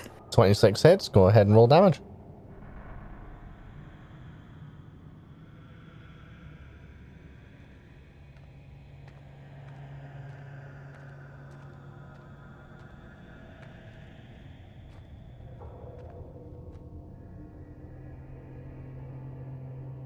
Not done yet.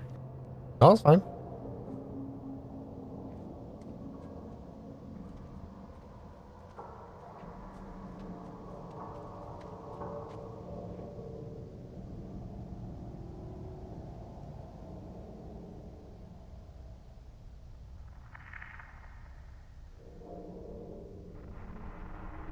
So that is 33 damage.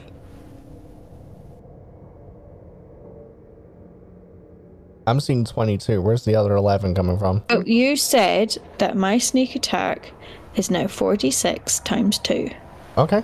Okay. So 33 damage. And mark that. Beautiful. Anything else you like to do? I want to go back into stealth. I'm, I'm, there, there's going to be a rock. I'm going to go duck behind the rock. If you can show me the rock, sure. Fine. I'm, I'm going to. I can't remember if that's Zay Zay or Zarzar. Which one? Which one? The one in front of me. The one in front of you is Meldir. It's Meldir. I'm going to hide behind Meldir.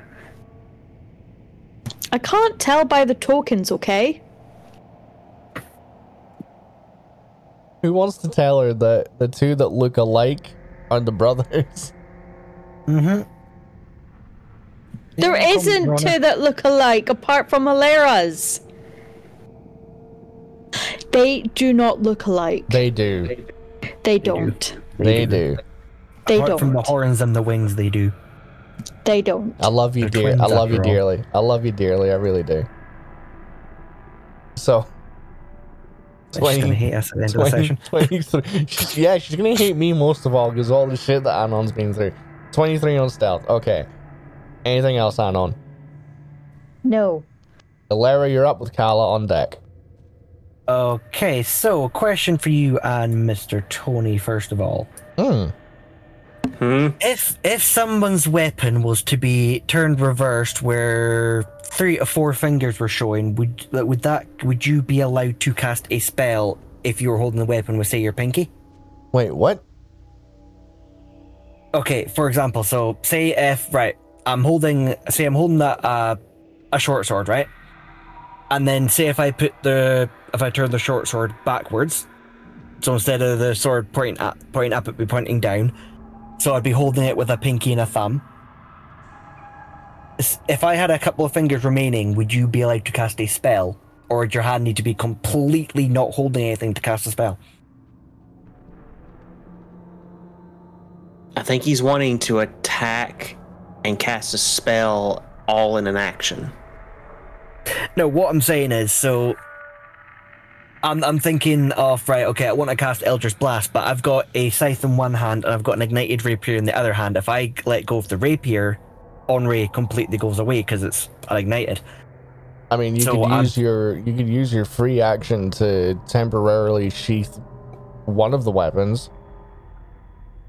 And you'd allow you'd allow me just temporarily do that and then back on my next turn, or Yeah, you can you can use your free action on your next turn to to ready it again.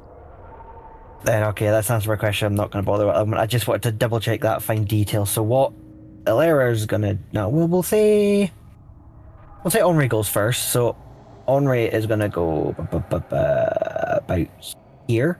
Okay.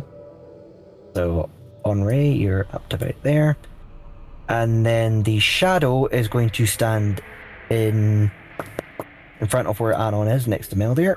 So 5, 10, 15, 5. And then Alera is going to.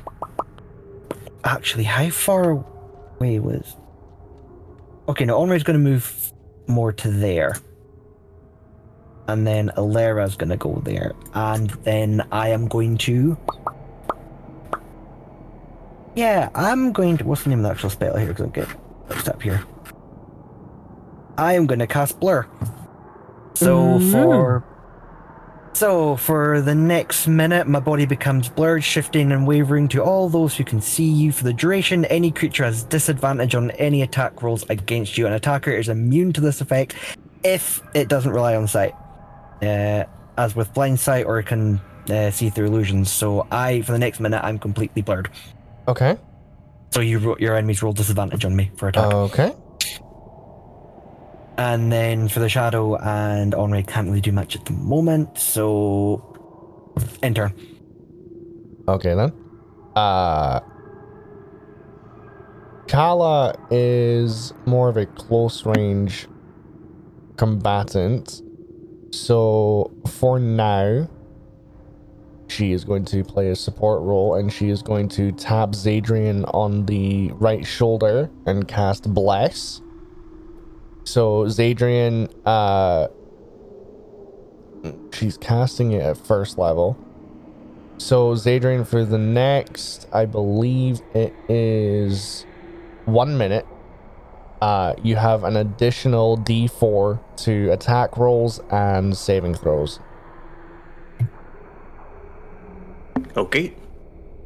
So that is Kala's turn with the ground level Bone Devil uh, up next with Zarin on deck. So, uh, Bone Devil's now, then Zarin, you said? Yeah, Bone Devil, then Zarin, yeah. Gotcha. Uh, pull that back up. Speed is beautiful. Uh, is that 40 feet? That's 30 feet. Lovely. Okay. The Bone Devil's going to make a beeline for Meldir, being the one that tried to, you know, turn it into ashes with a fireball, and is going to make two claw attacks and one with its stinger. Move all those dice out of the way. So, uh, claw attack is a plus eight. Meldir's AC is. I don't want to. Nope, that one's gonna miss. So is that one. Fuck me, he's lucky today. This might make up for the last time I played him. Uh, Sting is also a plus eight. That misses. Fuck me. Okay. Uh, yeah, not much that that one can do anymore. Uh, Zarin, you're up with Zadrian on deck.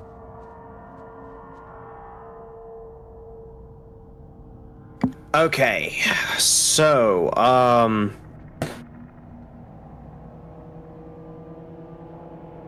do I really want to waste some stuff right now? Probably not.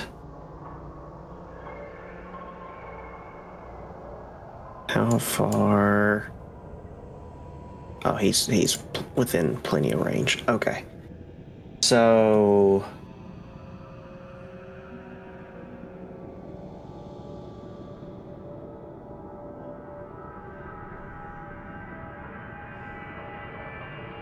Uh, I'm going to fly over him and get behind him to flank him.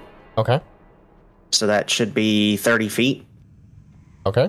Uh, I am going to take two attacks against uh, this bone devil because I'm going to use my pact weapon. Okay. So.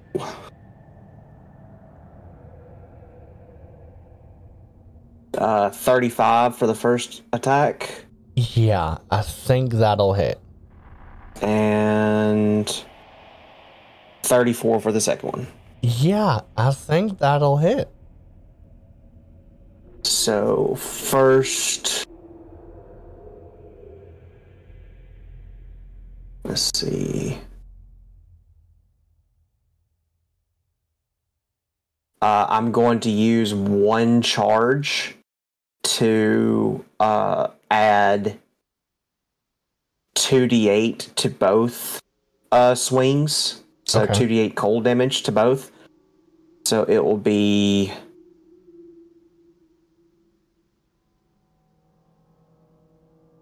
Gotta roll a d8. So it's 10 slashing, 6 cold Okay. for the first attack.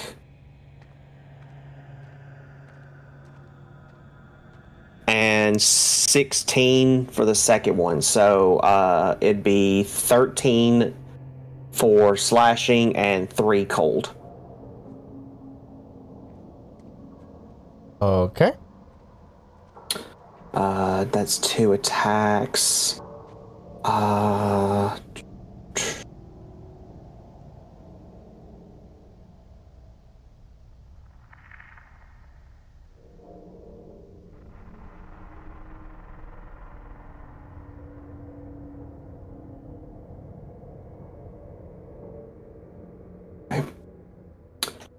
Uh, that is all Zarin is going to do. So he's used his movement, action, and he's not going to do anything else. Um, but that's his two swings. Okay. Okay, Zadrian. Zadrian is going to do things more at a range. So he is going to. Let's see.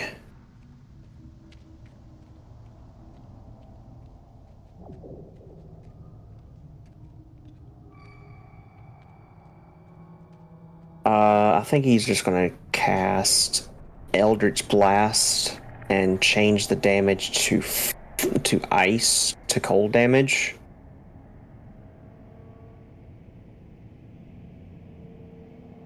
Yeah. Yep, I think that's what he's going to do. So I get to do uh, nat 20 for the first one for a total of 39. Beautiful. And the second one is a 26 to hit. Yep, that'll still hit. Okay. Uh then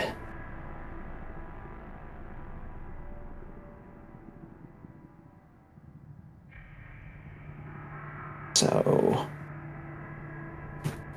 um with the 1d10 die plus 5 from my warlock invocation, I think it's what it is. Uh, see.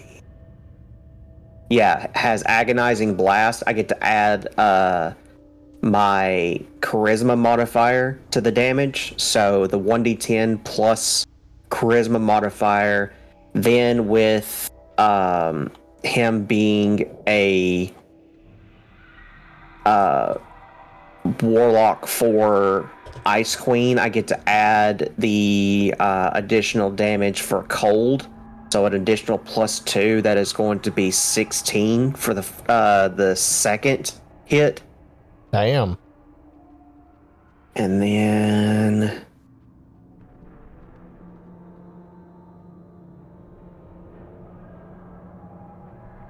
uh 17 times 2 is is it 34 I believe that's right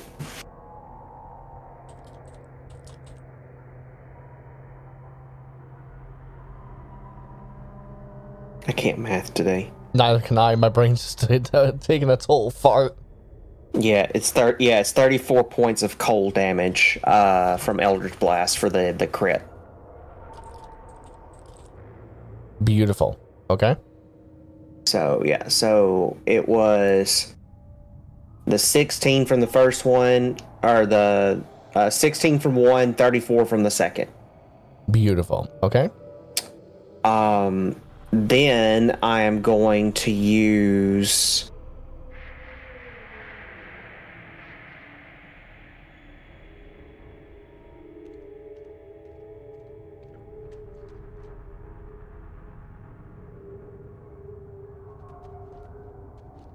I'm gonna hold a reaction instead. I was gonna I was gonna do something, but I, I don't think that these enemies are strong enough for me to start going all out. Okay. So uh, I'm going to hold a reaction. My reaction is either going to be um, chilling aura or um, uh, counterspell. Okay, cool. In that case, if Zadrian is all done, then it is the furthest away Bone Devil's turn, who is going to close the distance in on Zarin and make a multi attack. So that's two claws and one sting. Uh, that's a 19 to hit on the first claw. Okay. Um, in response to that, so Zarin has some cool things that he can do. Uh, because his pact with the Ice Queen is different than Zadrian's.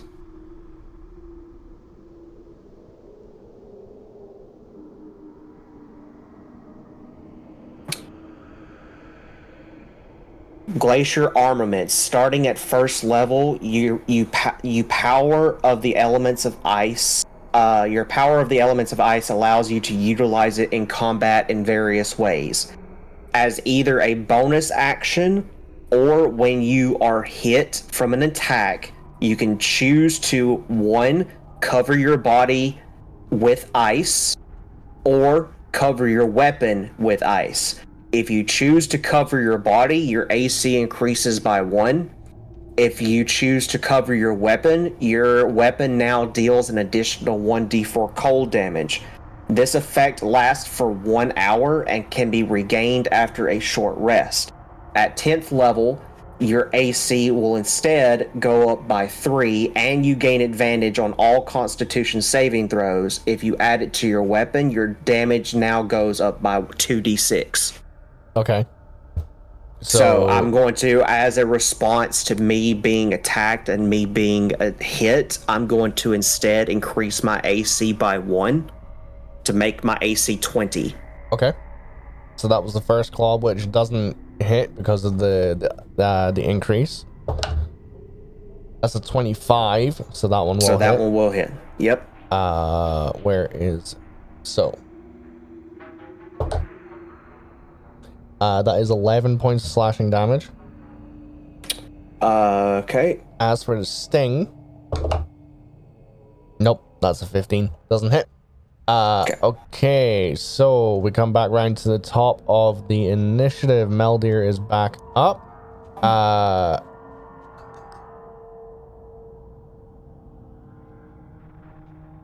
do do do do do.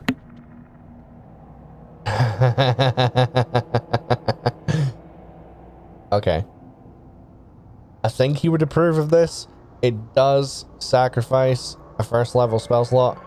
Um, he is going to cast command on the one that is stood directly beside him. So it needs to make a wisdom saving throw. That is a fail. So Ileta, Zarin, Zadrian, in fact, no, all of you. Yeah, all of you have got line of sight on Meldir just now. All of you watch as Meldir begins to stare down this bone devil and then just points downwards and to his right into the fiery river of magma that is bubbling and flowing and smoking some 40, 50 feet below him and just says, Jump and this bone devil goes from being on all fours, snarling, tailed, uh, long bone stinger tail coiled behind him, ready to strike, freezes for a second before plummeting into the magma below. You hear this ear-piercing scream as the the demon hits contact with the lava and then gets flown away, just pulled away by the flow of the river. So, that is that one. Where did they go? Get you out of the initiative. So, uh, that was Meldir's action. Meldir, if you're listening to this uh, session, uh, in preparation for the next one. So far, I've used one of your third levels and one of your first levels. So if you can just keep a track of that uh, for when we come back next time, just mark those off. Um, bonus action, bonus action. You know, I don't think he actually needs. I don't think there's any bonus action bonus action stuff required of him. So Anon, you're up with Alera on deck. Okay, I'm gonna shoot the the other bony thing.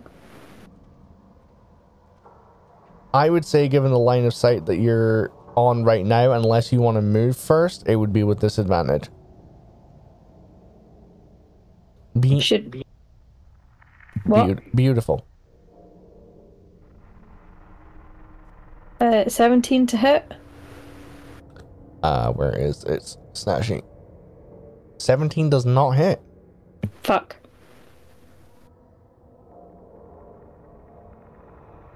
Fuck. Right. Okay. Um.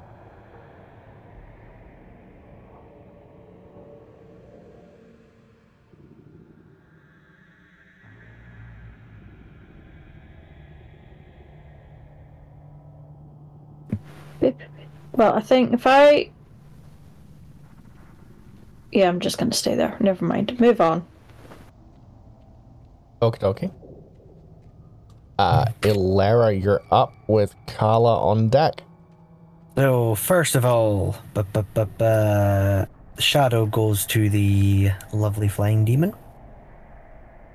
Stands here, does a standard rapier attack, so I'll just do that roll right new. New. Right new. That new. Right new. Moo moo moo. For a 12, that's probably not going to hit. So Unfortunately. that's the Shadow's turn. Then.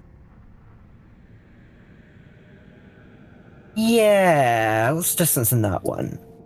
About 25. So, I'd say Alera is going to move right next to Addon. Now, let's give a little brief description of uh, the weapon. So, it's called Infernal Nightshade, the scythe. Battle Scythe, altered by an unknown entity, has merged itself with its new owner, Ilera Adaragon, and features a black, shadow like aura surrounding it in support of her patron. Also has the ability to perform slashing, necrotic, or lightning damage. Must be stated which attack has been made out of the one of the options. So, what you're going to see is the scythe has gone very sort of black, aury, shadowy, and you're going to see the sort of handle unwind itself, and it's going to be like this. Uh, black lightning kind of effect, like really sort of dark, a few bits of red, and the whilst that rope bit has unwrapped itself, it is the scythe is going to strike the demon there. So I should have a straight line of sight, I would hope. You do. Yeah. So I will make a roll with the with the whip function of the scythe. So just give me a second to roll that. For an eight, that's an automatic fail, but I'm gonna use Alera's second attack. She also got second attack in fighting, so we'll try again. A twelve, that's that's a fail. So Elera is going to herself. She's going to hold a reaction, and that reaction is going to be. Ba, ba, ba. Yeah, she's gonna she's gonna hold she's gonna hold a reaction of shield, Okay. and the ba, ba, Henri now, seeing his master completely fuck up with the whip side of the, the scythe, but then again, it's the first time it's binded to Alera and it's actually her weapon. So Henri just gonna. How am I gonna word this correctly here? Not Yeah. fuck it up. No, Henri is just gonna go and just do a hoof attack. Okay. Sure. I just I was expecting someone laugh there. So that Yep, so I will do that attack. It is also that one, okay, that's cool. Sixteen? Doesn't hit. Hmm. I've done my two attacks. I've done the shadow attack. I've done Henri's attack. You know what? I'm actually going to end turn there. But DM, how long has it been in this turn order? Uh, in this turn order, well, every round is six seconds.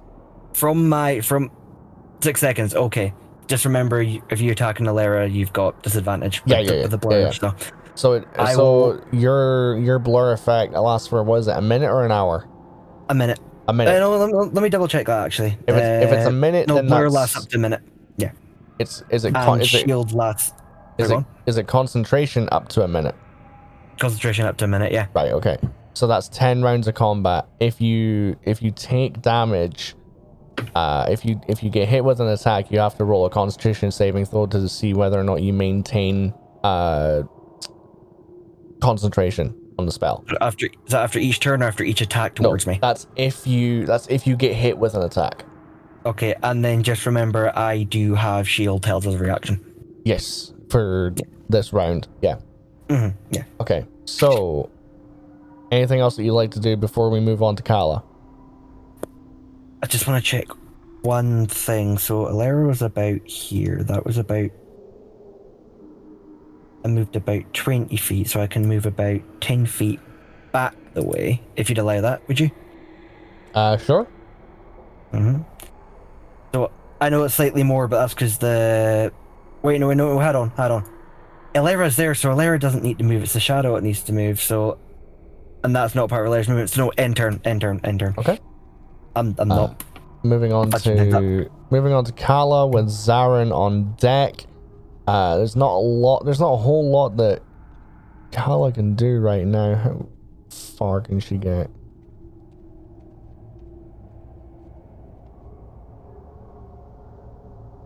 Her speed is thir- 30. So she can get level with Ilara's shadow. Nope, that's not the right person. In that case, you can get uh, level with Meldir. Zara, as Adrian almost got a free movement turn there. Um, I, I, I, truth being told, I find it real difficult playing a a paladin. Uh. Won't have to worry about that for much longer. What do you mean? Uh, Looking to kill her, are you? no, have you not heard about what they're doing for 11th edition? 11th edition. Mm-hmm. We're playing 5e right now. Or 6th edition, sorry. Right. I'm What, thinking of Warhammer. what, are they, what are they doing for 6th edition? They're taking out Paladin, Clerics, uh, and there's two other classes, uh, Druid and I can't remember what the th- other. It's all the religious classes. What? Okay. Yeah. That's that's I I'm I I don't like that. That's bullshit.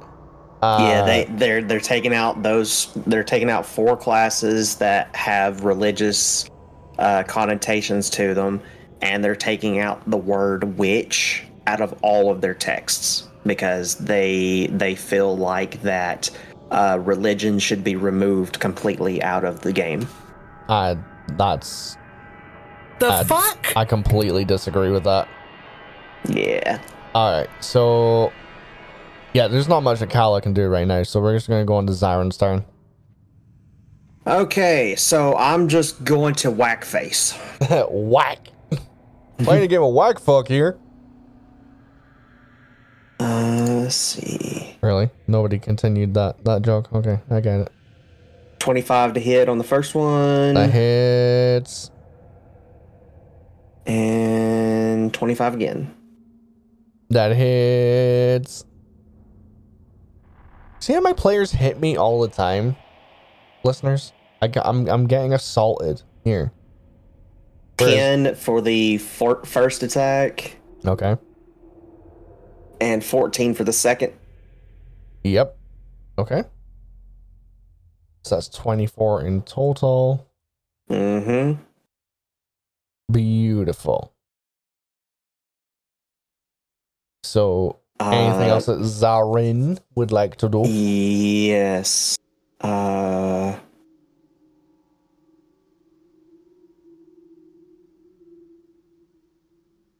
If I can find it.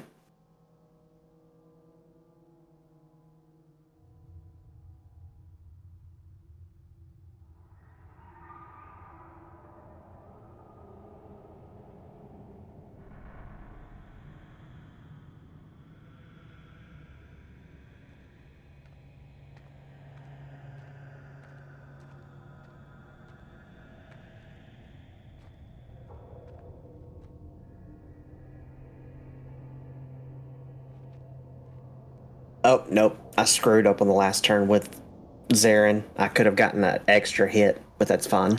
Whoops. Uh, that's what I was looking for.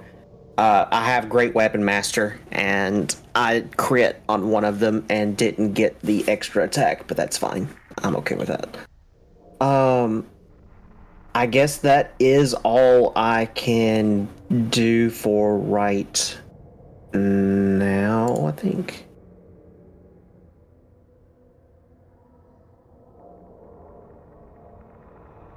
Yeah, that's all I can do for Zarin. All right. Zadrian's up with Bony Boy on deck. Cool. I'm going to.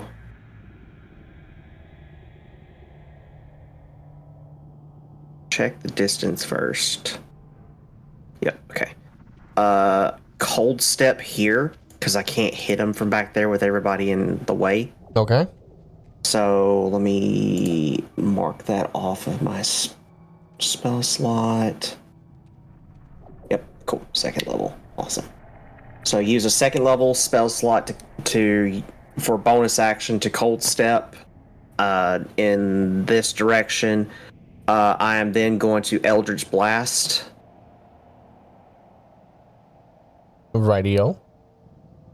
So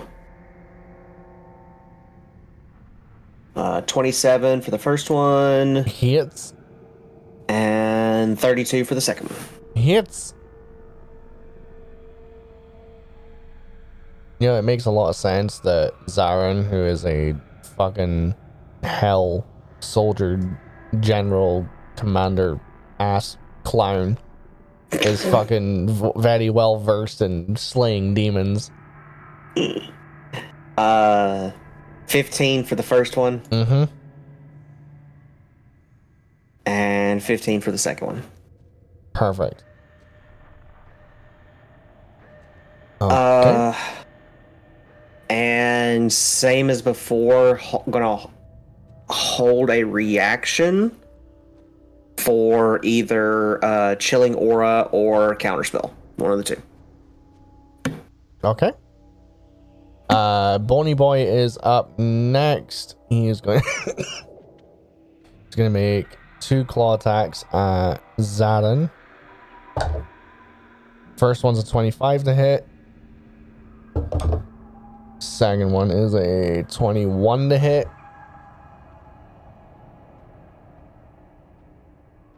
Uh, against an AC of, what was it, 20? Or was it 21? Yeah, it's 20. 20.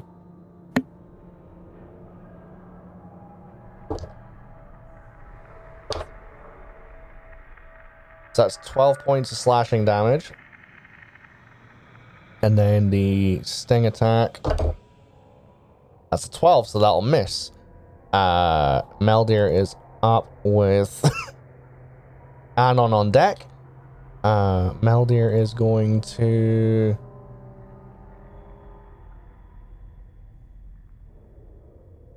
Hmm.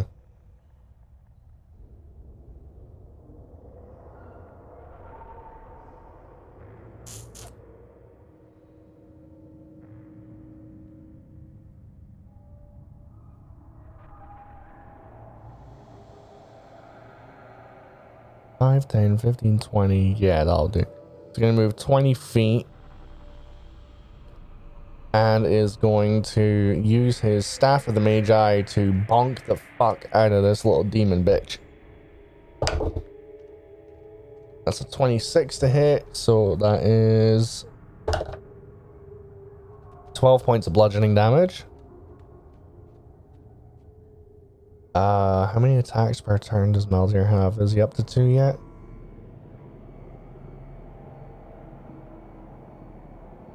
I can't even remember where it would tell you that.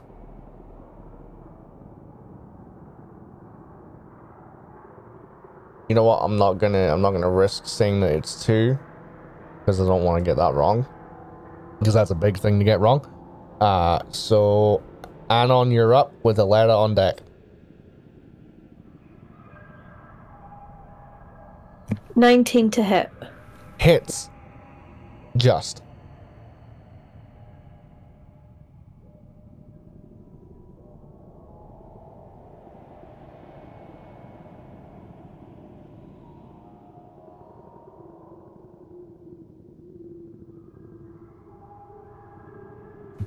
32 damage.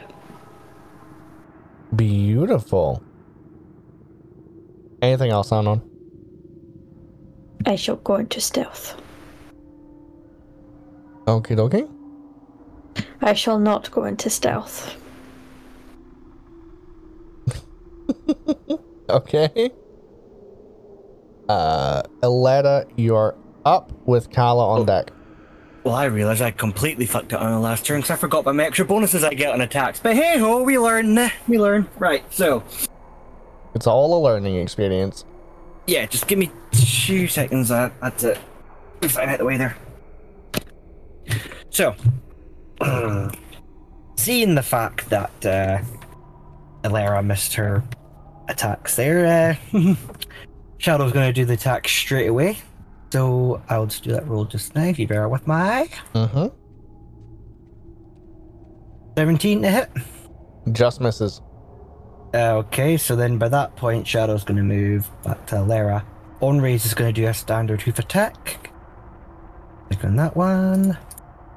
12 to hit. Obviously, that's not a that's not a hit there. So Onray's going to move back. Now, is there an opportunity attack from the demon to attack Onray?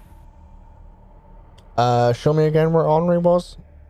Onray's like right in front of demon here, like like basically above where you had Meldir. So you've moved. You're moving from there to there. I'm moving back to about here. Yeah. Uh, why you why you moving? No, I'm saying he's moving back there. Yeah, there. Yeah, it would be a opportunity attack. Do your attack. It's a 27 to hit Ah, that will hit, yeah. Just. for 12 points slashing damage. 12 slashing. Let me add that on. Okay, now.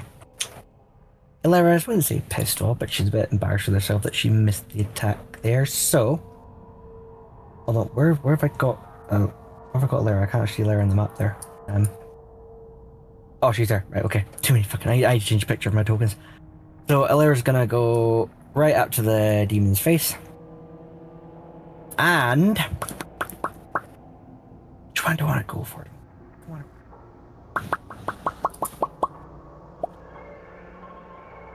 Yeah, okay.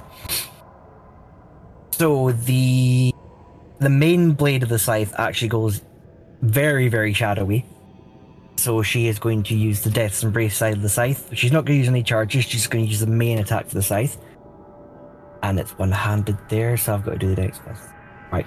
I'll just do the attack roll. Give me a second there. I need to remember to add the bonuses.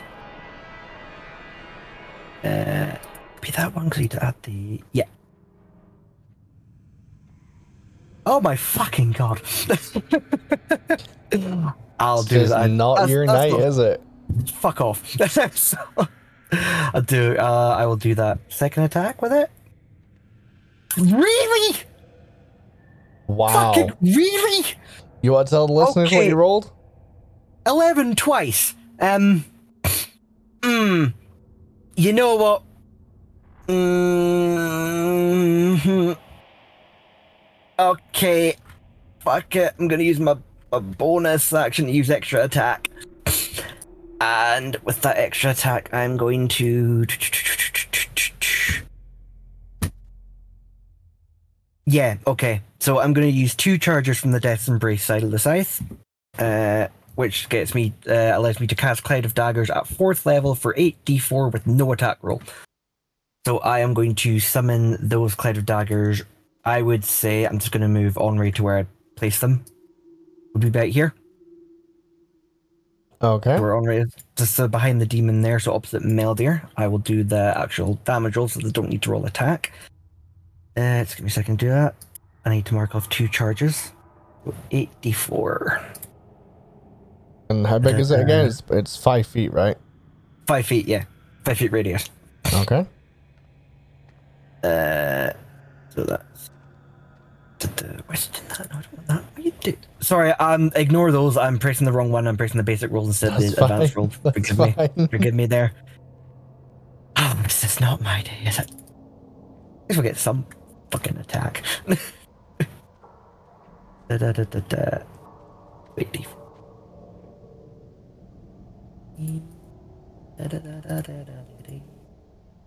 You know, So I, 20 points of damage. God damn, okay. Mark that off. And what were you going to say there, DM?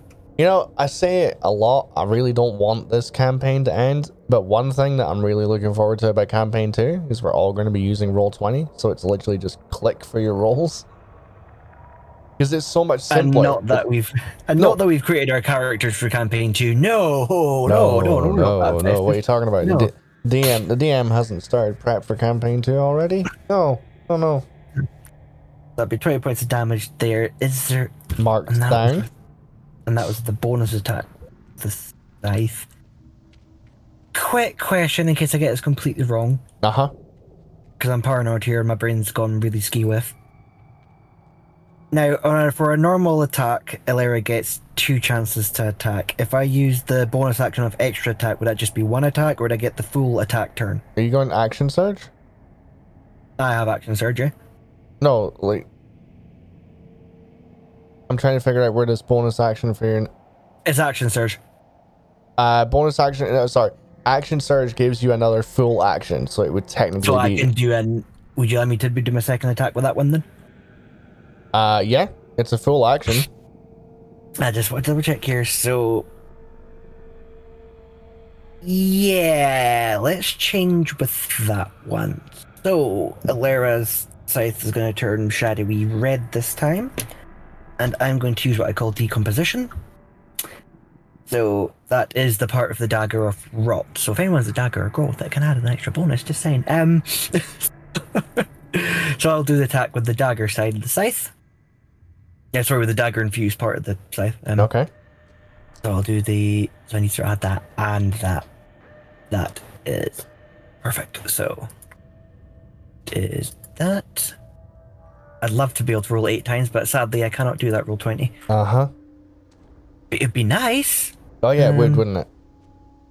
So twenty, and then that's plus. Yeah, it's that one too. So. Oh my fucking god! Why is it when the Lara's attacked? It's fucking 11! Are you trying to call out my fucking nationality? I'm Damn really, I, I'm really feeling sorry for you. I was real. You know what, listeners? I was really looking forward to showing what my new scythe can do and how it works together, but it's just not getting the time of day. Now you know, you know what, you know what this means, though, right? It just means that when you guys eventually come to fight Asmodeus, you're just gonna fucking one shot him with it. So. Don't f- no, because now you said that's probably not going to happen. Let's just see 111, 211, 311, 411. I would think it's safe to say that. Hilara's having a bad day in hell. Well, that, that's a given, but no, going to just end her turn there. Okay. Yeah. So, Kala up with Zarin on deck. So, Good question. So, Cloud Dagger, is that every turn for the enemy, or is that every turn order? Uh, every one of the enemy's turns. Right, okay, so a few more turns I can. Let's go. Did you want the cloud of daggers on the enemy or beside the enemy? I, if I said on the enemy, that would put Meldir, Alera, and Anon at risk, so just beside Not the enemy. Not really, because they have to start their turn in the area for it for them to get damaged. I'm not gonna make it would be it would be right behind the demon. I'm not gonna I'm not gonna alter it now. Cause I've had my turn, I'm not gonna change things now. Okay. Uh 5, 10, 15, uh 5, 10, 15, 20, 25. Yep, 25 feet. Kyle's gonna rush the demon and she's gonna make two attacks with her uh with her greatsword. So that's a nat 20 to hit, which I fucking hate that that's wasted on my turn, essentially. Um so 4d6 plus 6 times 2 is 30 points of damage for the first attack. Okay. You know what? I need to I need to do this.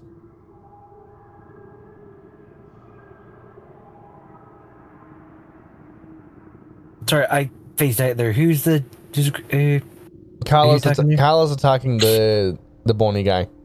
Um, however, as you will all see if you turn your attention to the images thread in Discord, uh, I believe Kyla's making up for Alera's Alera's inability because that's two nat twenties on her attack rolls in a row.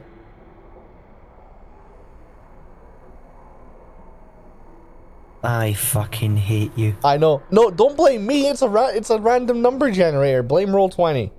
Anyway, the damage roll for the second nat twenty attack is twenty eight. This thing is on death's door. Wow, I haven't said that in a while. Uh, haven't used that metaphor in a while. So you watch as Kala, like Kala's first swing with the great sword, rips apart the left hand half of the rib cage, and the second one shatters the uh the shoulder of the left arm. This thing is looking beat to fuck. So we're going to pass on over to Zarin with Zadrian on deck. All right, cool. Uh, I am just going to keep doing what I've been doing and swing face because that's what Zarin is good at. Uh, dirty twenty Hits. and thirty. Dirty 20 and a 30. Mm-hmm. That hits. Fifteen for the first one. Uh, twelve for the second one. How do you want to do this? Uh, several ways actually, because I get cool shit when I kill things. Uh, okay. Hello. So, uh, Zarin is going to cleave through and split this bone demon in half. However, a few things are going to happen when I essentially kill this thing because of my barbarian subclass. So, as a abyss barbarian, I get a choice. I can choose when I kill a creature and reduce its HP to zero uh, to either one, roll to see if I can turn it into a shadow uh, familiar. Uh, and the ro- the DC is determined by the CR level of the creature. Or two, I get to take half of its HP and and heal myself for half of its HP. Or if I'm at full health, I gain up to a max of 10 temporary hit points. So, okay. So uh, I am going to heal myself for half of whatever its max HP was. You get So what was- You get 71 back. So I'll go up to 90 so I'll go up to full then. So essentially if I if I'm at full then I get the temporary HP. If I'm not full then I just go up to max if it has like more than enough to fill me back up. Cool. So Cool. uh so I'm just going to do that and heal myself back up to full. Okay. and that will be what Zarin does for his little extra feature. Okay, but yeah, so it, it's one of those things that it's it's kind of it. Essentially, the way they describe it is is that I absorb their shadow and feast on it. Um, but when I it only happens when I kill them, so I can either turn them into a familiar, which I can only get one of those. So like if I if I use it, then I get to keep that familiar until I get a different one, but I have to roll to see if I actually get it. And it's based off of their CR level. So if I get like a CR one, then the DC is going to be like 10. But Okay. as it as the CR level increases, the difficulty also increases. Uh, or I can just absorb their shadow and feast on it and turn it into HP. Okay. So, as we exit combat, as the screeching of the Bone Devil echoes off into oblivion,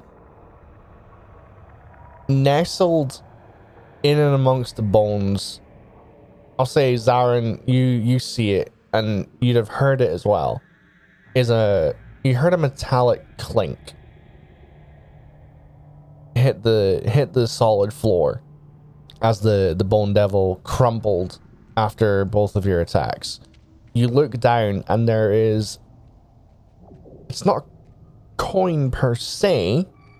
It's more of a it's more of a shard. A jagged piece of scuffed, scratched, dirtied, not very highly polished metal. Upon closer inspection, it's a shard of silver. Now, you know these to be worth the equivalent of 10 copper in terms of monetary value. Not that there's much monetary trading being done in hell, but during your little TED talk uh, when you first arrived in Purgatory, you were explaining the value of the different coins to your party members. Uh, a hundred copper being the same value as one fully intact soul. Ten shards of silver in as equal condition as the one that you've just found on this demon would be the equivalent of a fully intact soul. Um, you don't know whether or not the the demon that Meldir commanded to take a very very scalding hot bath had anything on them. Um, if you were I mean, Henri could check because resistant to fire, because it is a fire mount. So yeah, I mean you'd have to you'd have to spend however long with Henri flying down river to go and find it. but sorry, my lungs really do not want to work.